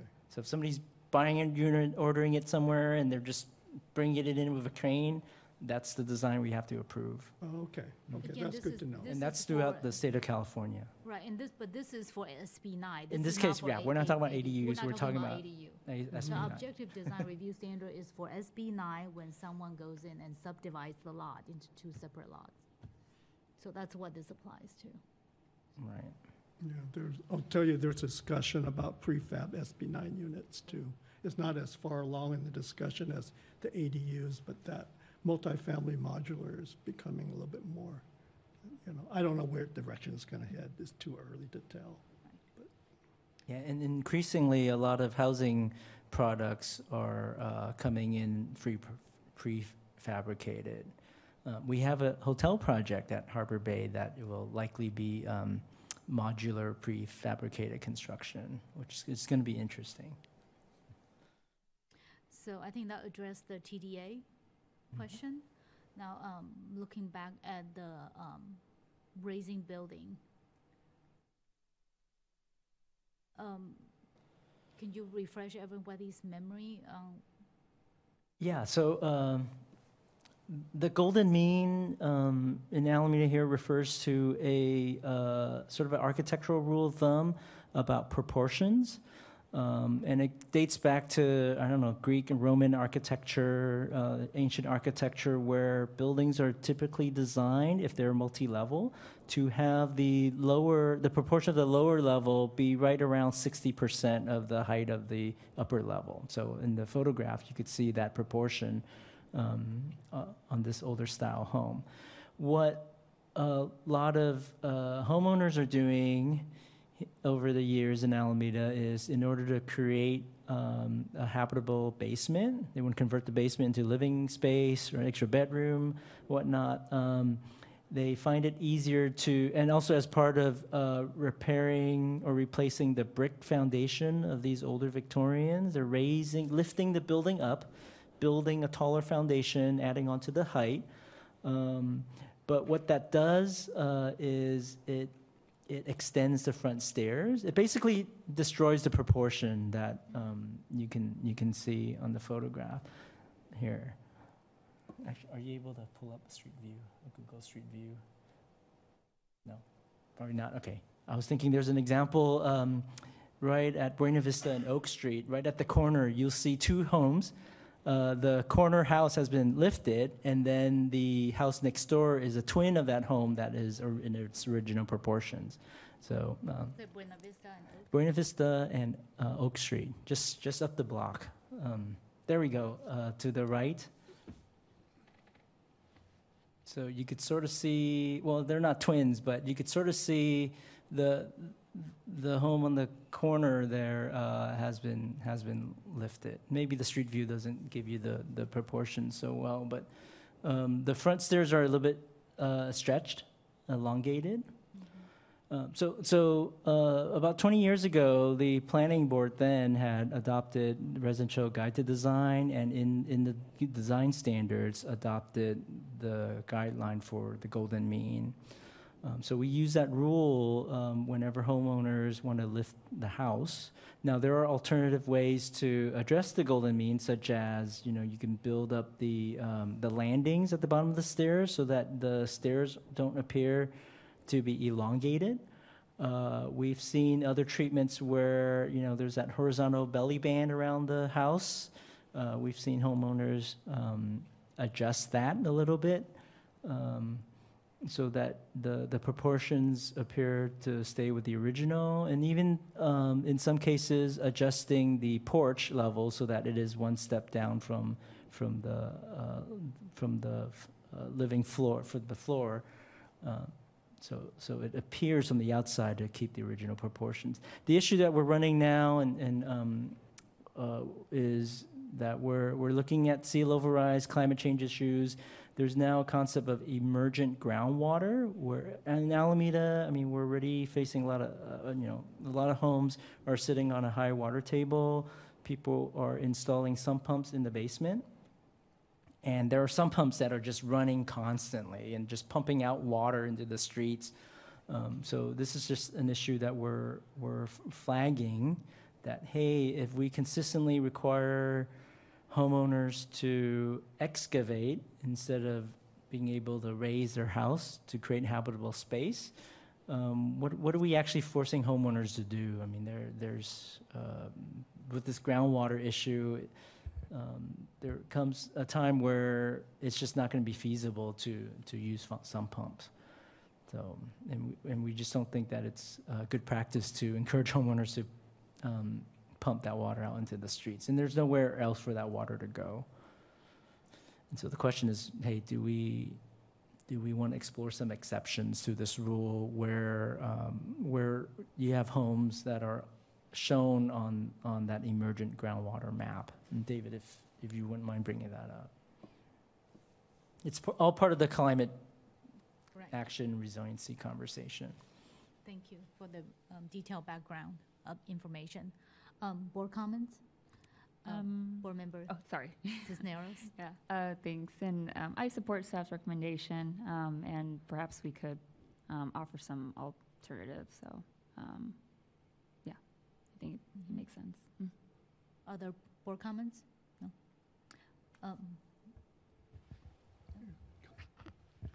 Board Member um, Hom? I, yeah, this one I struggle with because I, um, I see how architecturally it, it kind of, it, it just seems out of character, a Victorian home, full two level. But I'm totally sensitive about the sea level rise floodplain issue. Um, I- know the HAB had some suggestions on how it could be accommodated, maybe mitigate architectural. So uh, some of the suggestions you just raised, Alan, could be a way to mitigate the design. But I do see, when I've seen uh, examples of, like mainly Victorian homes or craftsman style homes, and they're a full story above it. Some, and then the stairway, this long stairway, it just, um, it, it just seems like um, the design has been severely compromised. But so um, I kind of struggle with that. I don't have a, a good direction on it, but I recognize the concern. Yeah, if it can be treated architecturally to mitigate it, I'm all for allowing that flexibility. Any other board comments? Um, I, yes. Yeah, I- President Ruiz, um, I think the staff recommendation here is to um, allow us to memorialize some of the options that I described. Um, Those are sort of the ways to mitig- mitigate that, you know, awkward appearance um, that Vice President Hom just um, described. I mean, those are, those are things that we have implemented and seen homeowners uh, and and their architects implement over the years, but they're not officially memorialized as options. So, um, So we would propose to document those suggestions, those alternatives. So what I would recommend is um, come up with exceptions for um, homes that falls under this map, this emergent um, groundwater map. That's the only time where the exceptions will apply. And then in, under the exceptions, um, list, uh, list of alternatives um, to meet the design review standards. Another way is if you raise beyond the, the golden means proportions, you add another base. So it, you know, you become not just top and bottom, but you also have another base because your raising is so much higher. So instead of two stories, maybe it's two and a half. But the bottom floor makes a little, and then your entry is not to the second floor, but to the, the new first floor. Yes, and that already is in our design guidelines. Um, I, I think the staff preference would be to just make that a universal uh, recommendation, you know, these alternatives uh, universal to any homeowner in Alameda, whether or Not tied not to they're this on map. the, Not tied to this map. correct. Okay, mhm. well, Because, because um, we think it, it fills an important um, housing need. I mean, families are growing, they want to be able to expand in, in, in the basements and, um, and where they do you want to raise their hou- house to a certain point where exceed, where, I mean, and even within the golden mean, we have a range, 0.6 to 0.7 roughly. Um, understood. So, yeah, we would like to continue that practice. Yeah, you'll come back with a recommendation. Mhm. Okay. I think that's the last item on the staff list, right? Uh, Yeah, if you had uh, specific items that you would want illus- illustrations on, or or staff to work on illustrations, that was the the only other question. Um, I think I would recommend that we kind of adjusted the recommendations and then we come, um, and then point to us which ones that I can understand the front entry, some in- illustration can help. But just be mindful that some, that illustration is, they're not the actual standards. They're just to help to illustrate the concept. Right, okay. Board Member Ariza? Yeah, I just wanted to add that I think it's helpful to have as many illustrations as possible, but frame them as examples because it, it helps people understand. Right. And these are very helpful. You can Right. see that.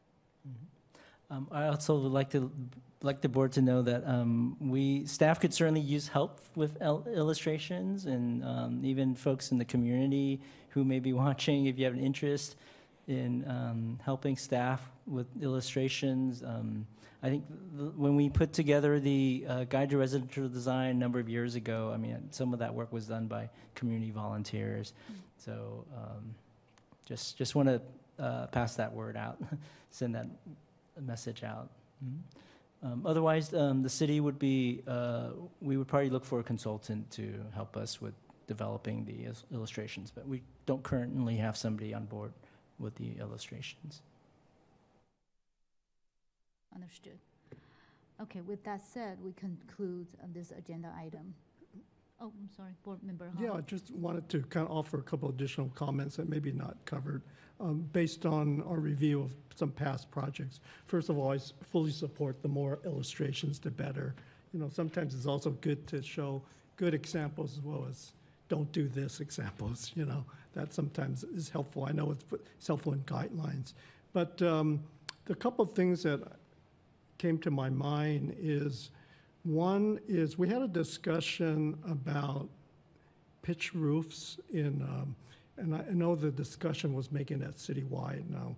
I, I don't think pitch roof should be required citywide, but, you know, maybe it's a context for the single-family and two-family dwellings, where, where you see predominantly along a street, you know, it's generally pitch roofs to kind of try to encourage the same continuity of, of that kind of roof design, rather than suddenly a house coming in using the full height limit and is maybe they're able to squeeze a three-story uh, element with a flat roof.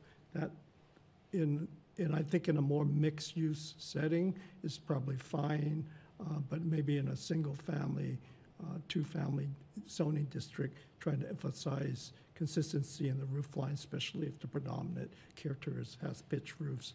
I think that came up in a, a discussion uh, that we had before.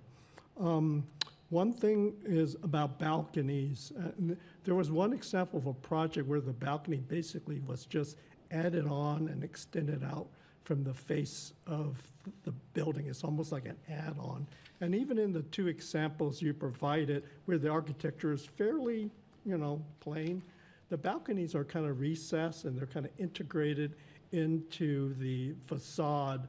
And to me, balconies that are treated that way, where they're a little bit more integrated, recessed, or to me, that's more effective than just seeing these balconies that you see in some, some housing developments, where they just literally is just extending out from the wall, you know, just hanging out there. So, I mean, so some standards to deal with balcony design, I think would be beneficial. Um, Let's see. The other, the other comment is to, and we talked about when a project would, can be ministerial re- approved and would it be discretionary. It might be good to, I ha- still have some confusion, perhaps it's just me, confusion of when a project requires discretion review and when it doesn't. And I'm maybe taking a look at the, the, the, the approval process and see if there's any clarification for that. I remember there's some projects that came to us that we said, why is this coming to us when we really don't have any, any kind of like um, discretion, you know? And because it was site plan review or something like that, like, or design review. So I don't know whether that's necessary, but take a look at Yeah. whether that process Would needs you be like me to clarified. answer that question? Yeah, yeah. So, um, state law mandates w- which projects, uh, require, are subject to objective standards. Um, there are, for example, SB thirty-five, um, the Housing Accountability Act also mandates certain projects, uh, to be, apply objective standards. However, in Alameda, often we have uh, requirements for developers to also apply for development plan approval. And this, this is a function of our zoning that requires the development plan to be approved by the planning board. So when there is a project that is coming before the board for development plan approval, often they also have a subdivision map. Those are actions that are, uh, those are applications that require planning board and then council approval. We just bundle them together. So the projects that you've seen recently, like for example, the, um, on the former Pennzoil site, the 90 townhomes last, late last year, that actually came with a subdivision map. So we basically bundled it together and, and we were letting the board know, yeah, the, the subdivision map has to move on to council for approval, but at the same time, um, it's, we're gonna bring you the design review. We're not gonna separate that, but we'll let you know that, um, the design review is to be done according to the, the objective standards checklist. I think, Yeah, I so- think, yeah, I think that, I, you understand that. It would also be good to clarify what, what items are appealable too. That seems to be a, a little bit of, a question that always gets asked. Um, just a final comment, this is just kind of a global comment, uh, regarding affordable housing and having different standards or more relaxed standards for affordable housing. I totally understand the economic, um, realities of all of that and the sensitivity of, of the cost impact on affordable housing. Um, At the same time, I also have a concern that you start creating this perception in the community that affordable housing is a different type of housing. We allow it to be plainer. And, you know, there's already, to me, there's already a stigma about affordable housing. Most, most times, people see affordable housing project, they can't even tell the difference. But when you start defining these two-tier development standards, I'm just a little concerned that it might help aid the illusion out there that affordable housing is cheap housing, that it'll lower your property value. Of course, it doesn't. I'm just saying that's the perception, it just lends to that. The other thing is affordable housing, especially hundred percent, you know, through the state density bonus ordinance, you're allowed like unlimited waivers or, you know, a certain number of exceptions. So if certain standards are, are legitimately has an economic impact on the feasibility of a project, they're, they're, we're required by law to allow these waivers. So part of me is understand the argument, but at the same time, there's a state mandated uh, ability for these projects to, to, uh, you know, work around those or get those waivers or exceptions. Anyway, those are my comments. Thank you. Good. Board Member Curtis. I, I just couldn't agree with, um, with Board Member Hom Moore, but the, I, I disagree in that, that architectural considerations should take precedence over cost. I think that afford, affordable housing, um, there's no such thing in Alameda anymore as affordable housing. Housing is expensive, labor is expensive, and if we're going to build things that are, are reachable, we need the participation of the city on deed restricted, I'm talking about 100% affordable, deed restricted units. And the primary goal is to provide housing to the people and a way of, and, and, a, and, a, and, and um, um, enjoy, uh, uh, enjoyable satisfaction of their housing.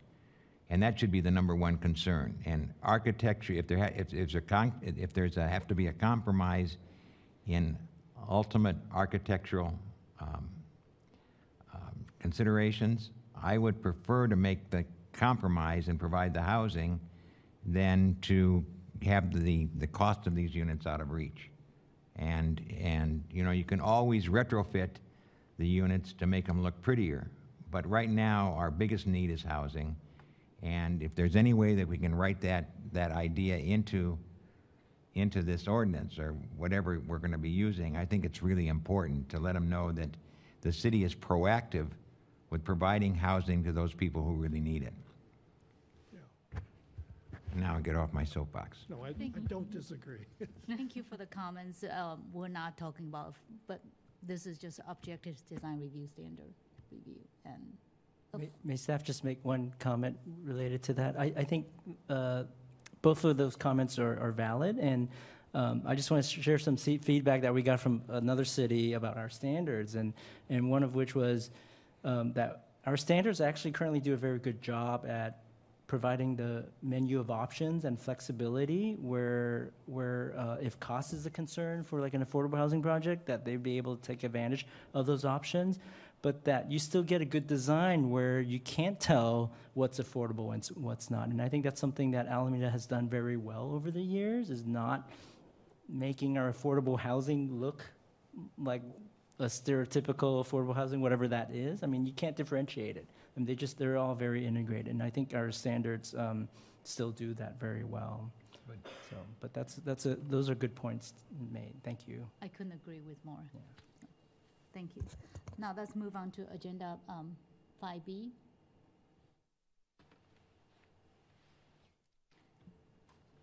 Oakland Estuary Bridge Project. The staff have a presentation. Yes, and I'd like to introduce uh, Rochelle Wheeler, our Senior Transportation Coordinator, who will be joining us remotely. And she has a presentation for us. And I, do we have Rochelle on? I see her on this computer screen. Great. Hi, yes. Okay, I'm we can hear you. This is my first time presenting remotely for a meeting. Um, uh, so I do have a slideshow. I don't know who's bringing that up, but um, if you could bring that up, that'd be great. It's on the screen now. And I know you guys have. Oh, okay. So I don't get to be able to see it, huh? It- It's not on this screen. Is there a way that I can see it? Oh, there I see it now. I Okay. think it- yeah, it's coming up. There we go. Great. Okay, I got it. All right, great. Okay, great. All right, well, um, I, I, um, good evening, President Ruiz and members of the Planning Board. I am Rochelle Wheeler, Senior Transportation Coordinator in the city's Planning, Building, and Transportation Department, Department, and I'm the project manager for this Oakland Alameda Estuary Bridge project. Um, I know you've already had a long meeting, so I'll try to keep this um, presentation brief um, to give you an overview of the project and to tell you where we're at with it now, and also to give you an opportunity to ask any questions. This is uh, an information item only, uh, no action requested. Uh, next slide, please.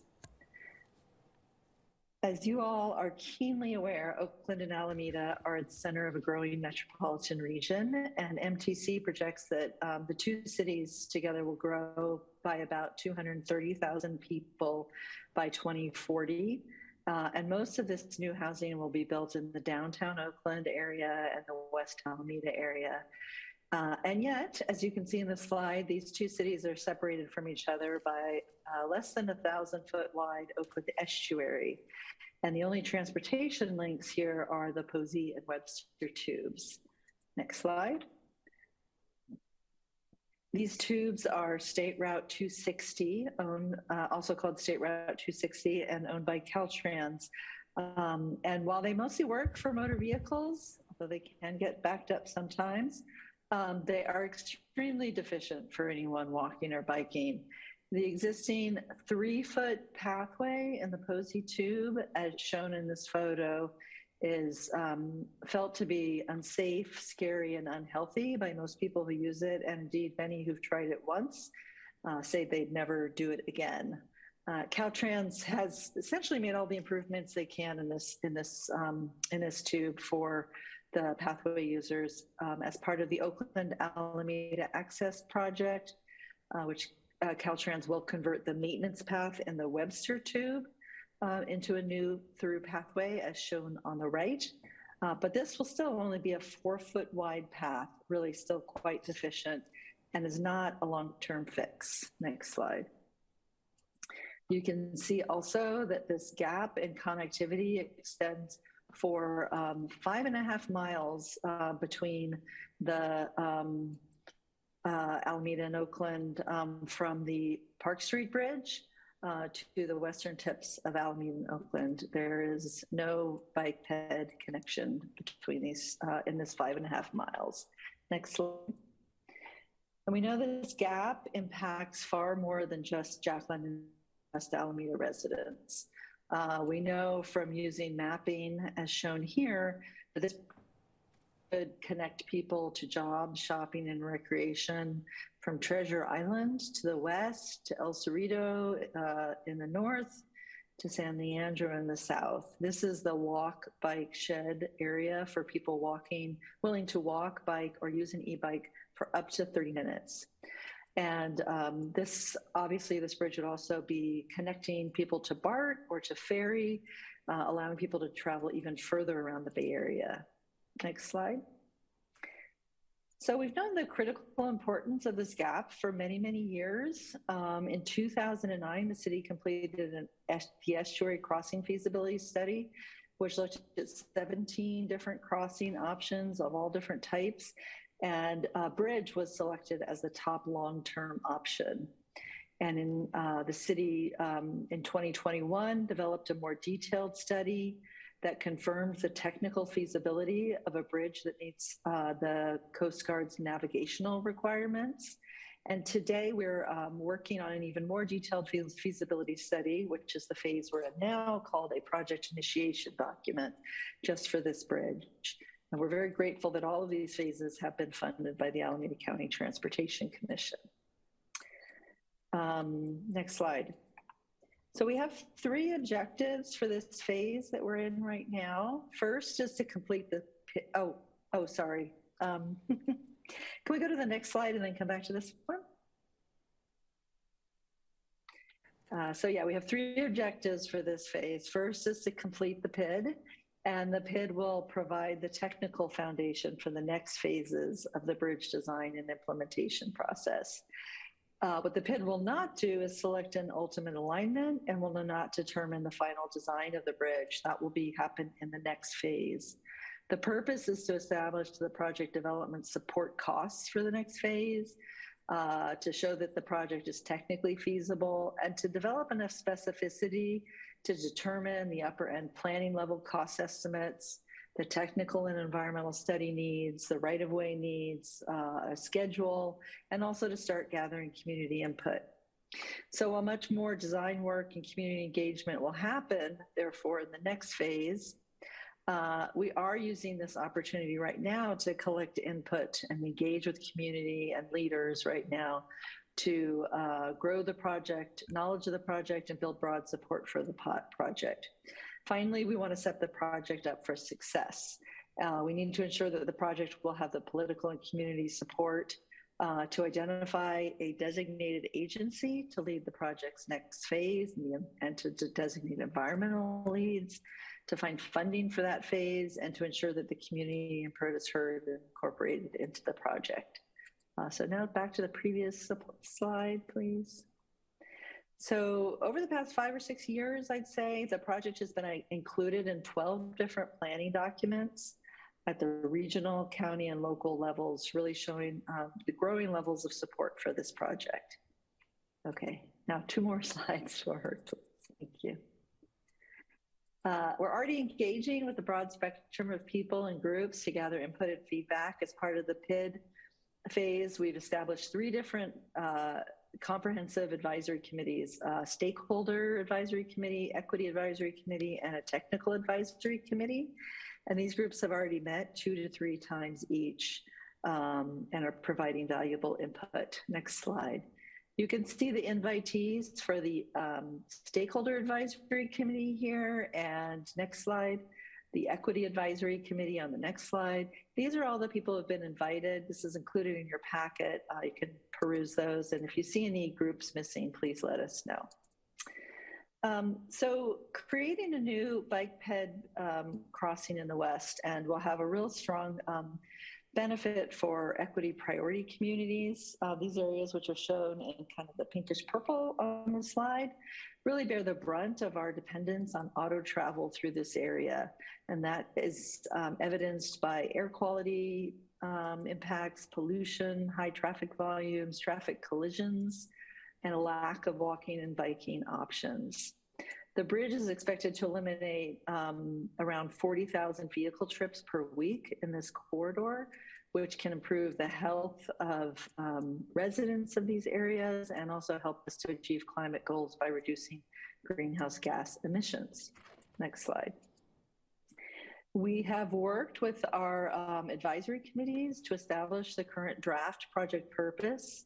Um, and it focuses on addressing these equity issues that we talked about, on reducing barriers, improving multimodal connectivity, uh, on encouraging a shift away from driving, and on increasing resiliency and disaster preparedness. This purpose um, will most likely continue to be modified to be responsive to any information that's emerging as the project moves forward through the next phase, which is why it's, it's still in draft form. Next slide. So getting to the concrete, so to speak, uh, we have defined our study area. Um, as shown, it's as an approximately three quarter mile area, um, sort of broadly east-west, which is bordered to the west by the Port of Oakland's Reach 6, that box you see on the left side, and by Oakland's Estuary Park to the east. This area, study area, really straddles the Posey Webster tubes, which are, are right there in the middle. Uh, next slide. Um, so we started off um, in terms of finding corridors by looking at um, need, you know, we defined our study area, and then we know we need to work around major constraints. And the really highest major constraints are the ones shown in red. Uh, this includes that um, reach six of the port, the utility easements through here, and also the tubes. So we know we need to either avoid or um, and or not build um, in these areas or be very careful if we build over these areas. Next slide. We then um, kind of looked at additional constraints and we layered on other high, medium, and low constrained areas, and they're color coded as shown. And I know this is kind of a, a messy map. It might take a while to um, kind of see all the, the kind of understand all the colors, but um, ultimately, what this really shows us is that we're working in a highly constrained area, and any any place we are going to build this bridge is going to be constrained in one way or another, and therefore we really call them our top three least constrained corridors that we've developed, and those are uh, the Western corridor, the Central corridor, and the Eastern. And right now, um, we're focused on developing alternatives for each of these corridors. Uh, what you see is not a final alternative, it's just generally showing those areas. Um, and ultimately, the the PID document will study and look at up to six alternatives in these three corridors. So a total of six different ones, most likely two for each corridor. Next slide. So there's a lot um, in developing that work and those core and on those alignments. A lot of des bridge design variables that we're looking at um, as listed on the screen, and these are all really quite interconnected. Um, they include how high the bridge is above the water, the type of bridge, uh, whether it opens on demand or on schedule, um, and the ramps. And um, these, all of these variables impact the walking and biking usability of the bridge, uh, the recreational boat activities, the urban context, and, uh, and the cost, and, and even more items. And we know that in developing this bridge, there will have to be trade offs. There will be no perfect solution. Uh, next slide.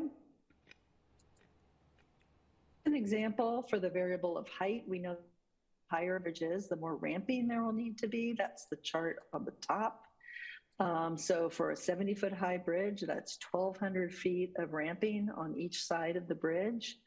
And this view shows um, it shows that for uh, the western corridor, and you can see in the three to four the three to four story buildings on each side of the estuary in that dark gray, and the ramp spirals that are needed to bring users back to the ground level uh, this shows really clearly the large impact that a taller bridge would have on the urban context, and is one of the reasons we're starting to look at lower height bridges.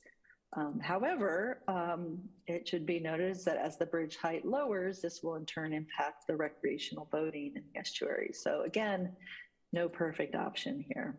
Um, next slide, please. So here's where we're at today in this long process. We're really um, still in the beginning um, in the green area here, the PID. We've got um, several more significant phases that we'd have to get through uh, and uh, to get to construction. That includes finding uh, funding for all these phases and finding um, uh, folks to other other agencies to lead the future phases and finding an owner for the bridge, which um, we have ideas for all of these things, and there are things we're working on right now. Um, and Alameda will not be leading this project alone. I want to make that very clear. Uh, and also, we're working um, very, very closely with the city of Oakland on this because obviously uh, this bridge um, has to land in Oakland. And so we have to um, and also, we see this as a regional project, so we have to coordinate with Oakland, and that is going well. So the soonest we could start construction um, on any bridge, uh, really, this, if everything lined up perfectly, would be by 2030. So we really are planning for the future. Uh, next slide, please. So for our next steps, we'll continue developing alternatives, working with our advisory committees and doing community outreach. Uh, we expect to complete this, uh, release a draft of the PID in the uh, late this year and complete complete the, this phase by early 2024. And you can find a lot more info on our project webpage, estuarybridge.org. Uh, that concludes my presentation, and I'm happy to answer any questions. Thank you, Ms. Wheeler. Um, given that this is an information session, um, I will I'm going to ask the board to hold off on your questions that's open for public comments first, and then we can come back to the board questions. Um, staff, do we have any public comments? Public speakers? Um, doesn't look like anybody's raising their hand. Great. Um, now let's uh, close the public comment section and um, open for board comments and discussions. Board Member Curtis? I just want to say that this was really a, a presentation that had a lot of thought and very nicely done. Thank you very much. Thank you. Any other board comments? Board Member Cisneros? Yeah, um, agreed. Thank you so much for um, the great work and um, this update. Um, I had uh, two questions. I'm curious um, who would the potential agencies be for the next phase, the PAED? I don't know if like maybe it's part of the advisory board or, um, or maybe it's too soon to speculate, but I was just curious like what that might look like. Um, and then my other question is you mentioned um, this project being reflected in a lot of important planning documents, which is exciting. And um, I was curious if it was mentioned in Plan Bay Area. Um, I don't know what number it is now, 2040, 2050. um, because I think uh, they have, at least in the past, listed priority regional projects. So just curious about that. Thank you. Uh, yes, thank you for those questions. Um, so yeah, we are um, are talking about who we would like to see be the leads. We're trying to be really transparent about this in the hopes that we can further the conversation. Um, ideally, we would like to see a more countywide or regional agency pick up this project for the next phase, which, as you mentioned, is the PAED, Project Approval Environmental Document Phase. Um, we have um, been talking with the Alameda County Transportation Commission. So, um, and uh, those discussions are ongoing, I'll just say. no decisions. Um, and um, we've also talked to MTC as well. So, but we think Alameda CTC would be a, a logical entity to take this on. Um, since they coordinate a lot of um, projects, large, complex projects that um, are, have regional significance and connect multiple cities. And then um, we uh, would ideally like to see Caltrans be the environmental lead so that they could concurrently lead the CEQA and the NEPA environmental document phases um, together rather than having two separate agencies lead those two environmental um, documents. And ultimately, our hope would be that Caltrans would um, take ownership of the bridge and uh, responsibility for maintaining and operating it. Obviously, that could get um, contracted out as it is done right now for the Bay Farm Bridge, which Caltrans owns, but they pay um, Alameda County Public Works to maintain and operate. Um, and um, yeah, so we're in discussion with all of those agencies, and I'll say I think there they will be long and ongoing conversations, and um, uh, and uh, and no quick answers there, but that's where we're that's where we're headed.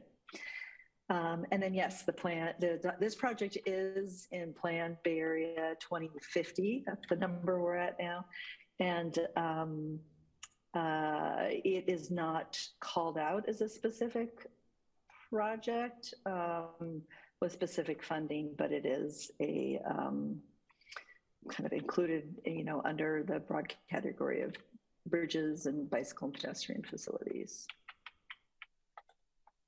Thank you. Um, Vice President Hom. Yeah, thank you. First of all, thank you for the really wonderful presentation. This is an exciting project. It'll be, I know it's, it's going to take a while to see it come to fruition, but, uh, you know, it's one step at a time. And uh, it'd be great to see this pedestrian connection between Alameda and Oakland. Um, One, talking about ownership, uh, are we talking about a a similar ownership model as, say, the pedestrian overcrossing in the city of Berkeley across uh, I-80? Is it a similar type of, does Caltrans actually own that pedestrian bridge, or or is it, is it, is that kind of one kind of jurisdictional model that's being looked at? Um, that's where we'd like to get to. So that bridge is considered part of the Caltrans facility for, you know, part of their Interstate 80 facility. Um, so we would, um, you know, really one of the reasons that we're talking about this project in relation to the Posey Webster tubes is because um, those tubes are currently deficient in providing walking and biking opportunities. So we really see this bridge as being integral to kind of building out a larger complete street um, facility. And um, it's true, it would not, it might not connect directly to the right of way for that facility. So that's where there's kind of some, um, that, that's where the challenge arises for Caltrans within their, their existing kind of ways of thinking of being able to uh, one of the challenges I would say of taking on this project because needs to connect to the their facility or go, you know, kind of somehow integrate with their their facility. Yeah. And just one uh, other question. Is the, the, is the proposal for the water taxi still active? Yes, um, that is a very timely question. Um, I am also working on that project, um, the uh, water shuttle project, and we are working with a partnership of private entities and the uh, business associations on trying to start up a water shuttle between Alameda and Oakland in a very similar area in, um, that I showed for the study area for the bridge. And um, we're um, trying to have a pilot, a really uh, a summer pilot this summer. And uh, we'll be releasing a survey to get input on what days of the week people would like to ride that, what times. Um, we're hopeful that we'll be able to pull together funding to do that. And WETA would actually administer that project. Um, and and contract out for the service. So WETA is one of our partners in that. And then we're looking to, we actually have applied almost a year ago for grant funding to do a two-year pilot. And we're, and that wouldn't start until early next year, but we're waiting to hear still on that grant funding. But the grant funding only would cover 25% of the project and the remaining 75% would be through private funds. Um, so that, that is very much still in play. Okay, thank you. So um, again, th- thank you, Ms. Willer, for such a comprehensive and informative um, presentation. And I'm personally very excited about this project. I wish we can, you know, start right away. Um, just a few questions for you. I, first of all, I agree with you. Thank you for highlighting the deficien- deficiencies in Webster and Posey tubes um, from a pedestrian standpoint, and also coming into Alameda through those tubes. It's not only dark, but it's also getting really, really dirty. Um, you can see the debris in the tube, and I don't know um, who's who's in charge of cleaning that up, but it just seems that um, the debris situation is getting worse, um, especially after the rains we have had. So um, having an extra connection definitely help, especially when you highlighted that five mile of waterfront without um, any direct connection. Um, Question for you, I did not see BCDC on the list, maybe I've missed it. Is, will this project be under BCDC's jurisdiction or not?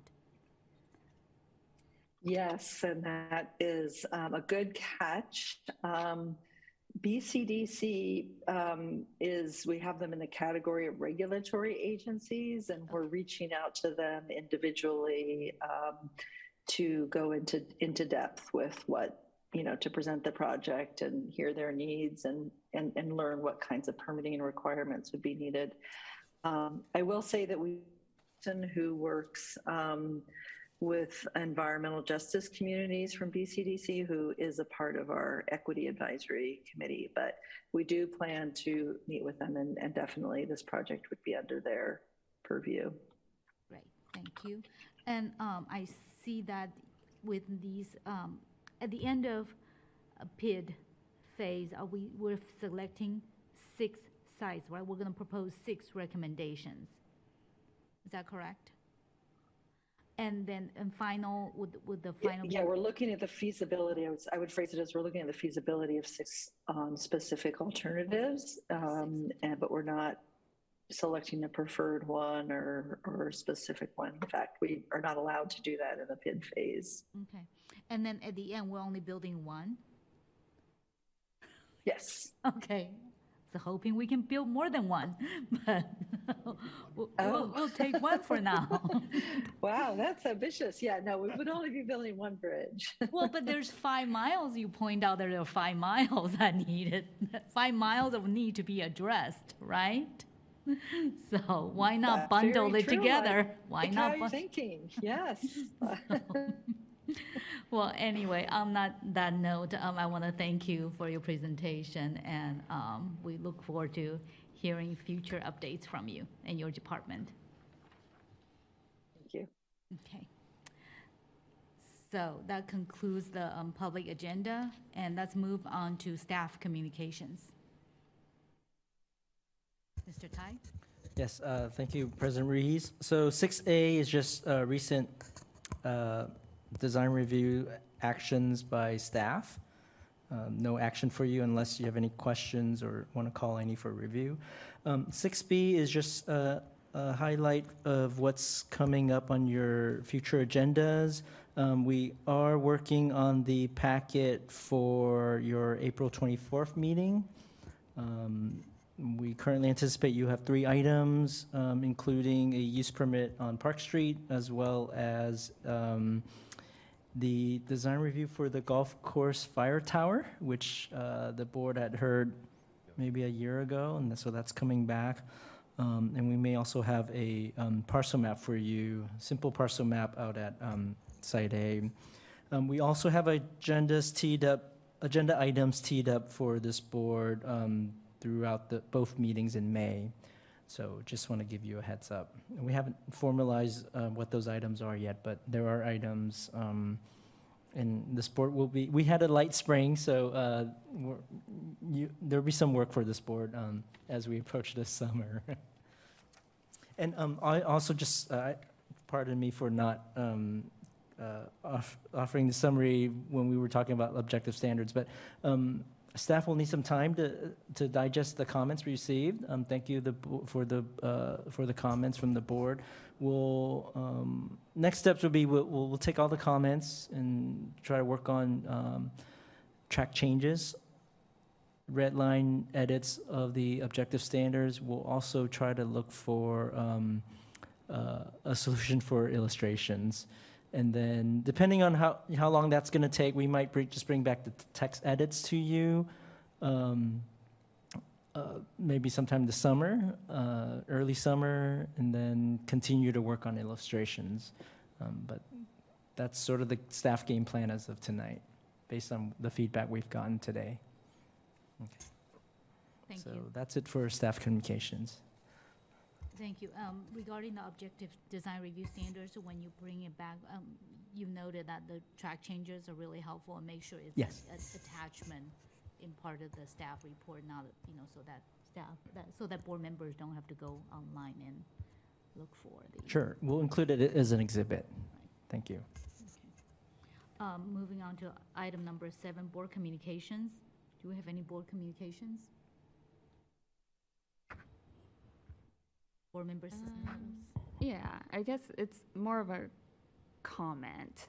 um, uh, and then the, it's in response to, I think, the last meeting, um, we were discussing the housing element, um, various goals, and when we would uh, think about the timeline um, for um, some of these activities or um, efforts. Um, I, I did want to bring up the one about uh, a bond, like a, a city like putting our own affordable housing bond. Um, and next year, um, my understanding is that there's, and there's gonna be a lot going on in the election time, um, including a regional housing bond.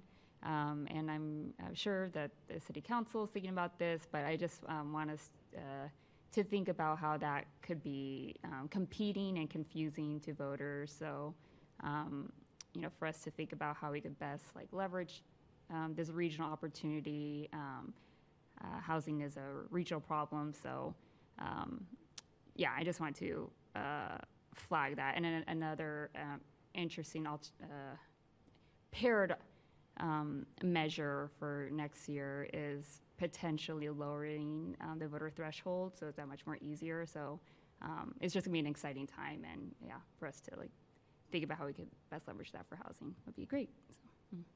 Yeah, thanks for that reminder. And um, the, the bond measure is part of the whole affordable housing discussion and inclusion or inclusionary ordinance. Um, So, yes, that's on our wor- work plan. We'll get there. Seeing that there's no further um, board communications, um, now move on to non-agenda public comments. Do we have any speakers? Um, no, we don't have any speakers. Seeing none, this concludes the meeting. Thank you very much. Thank you.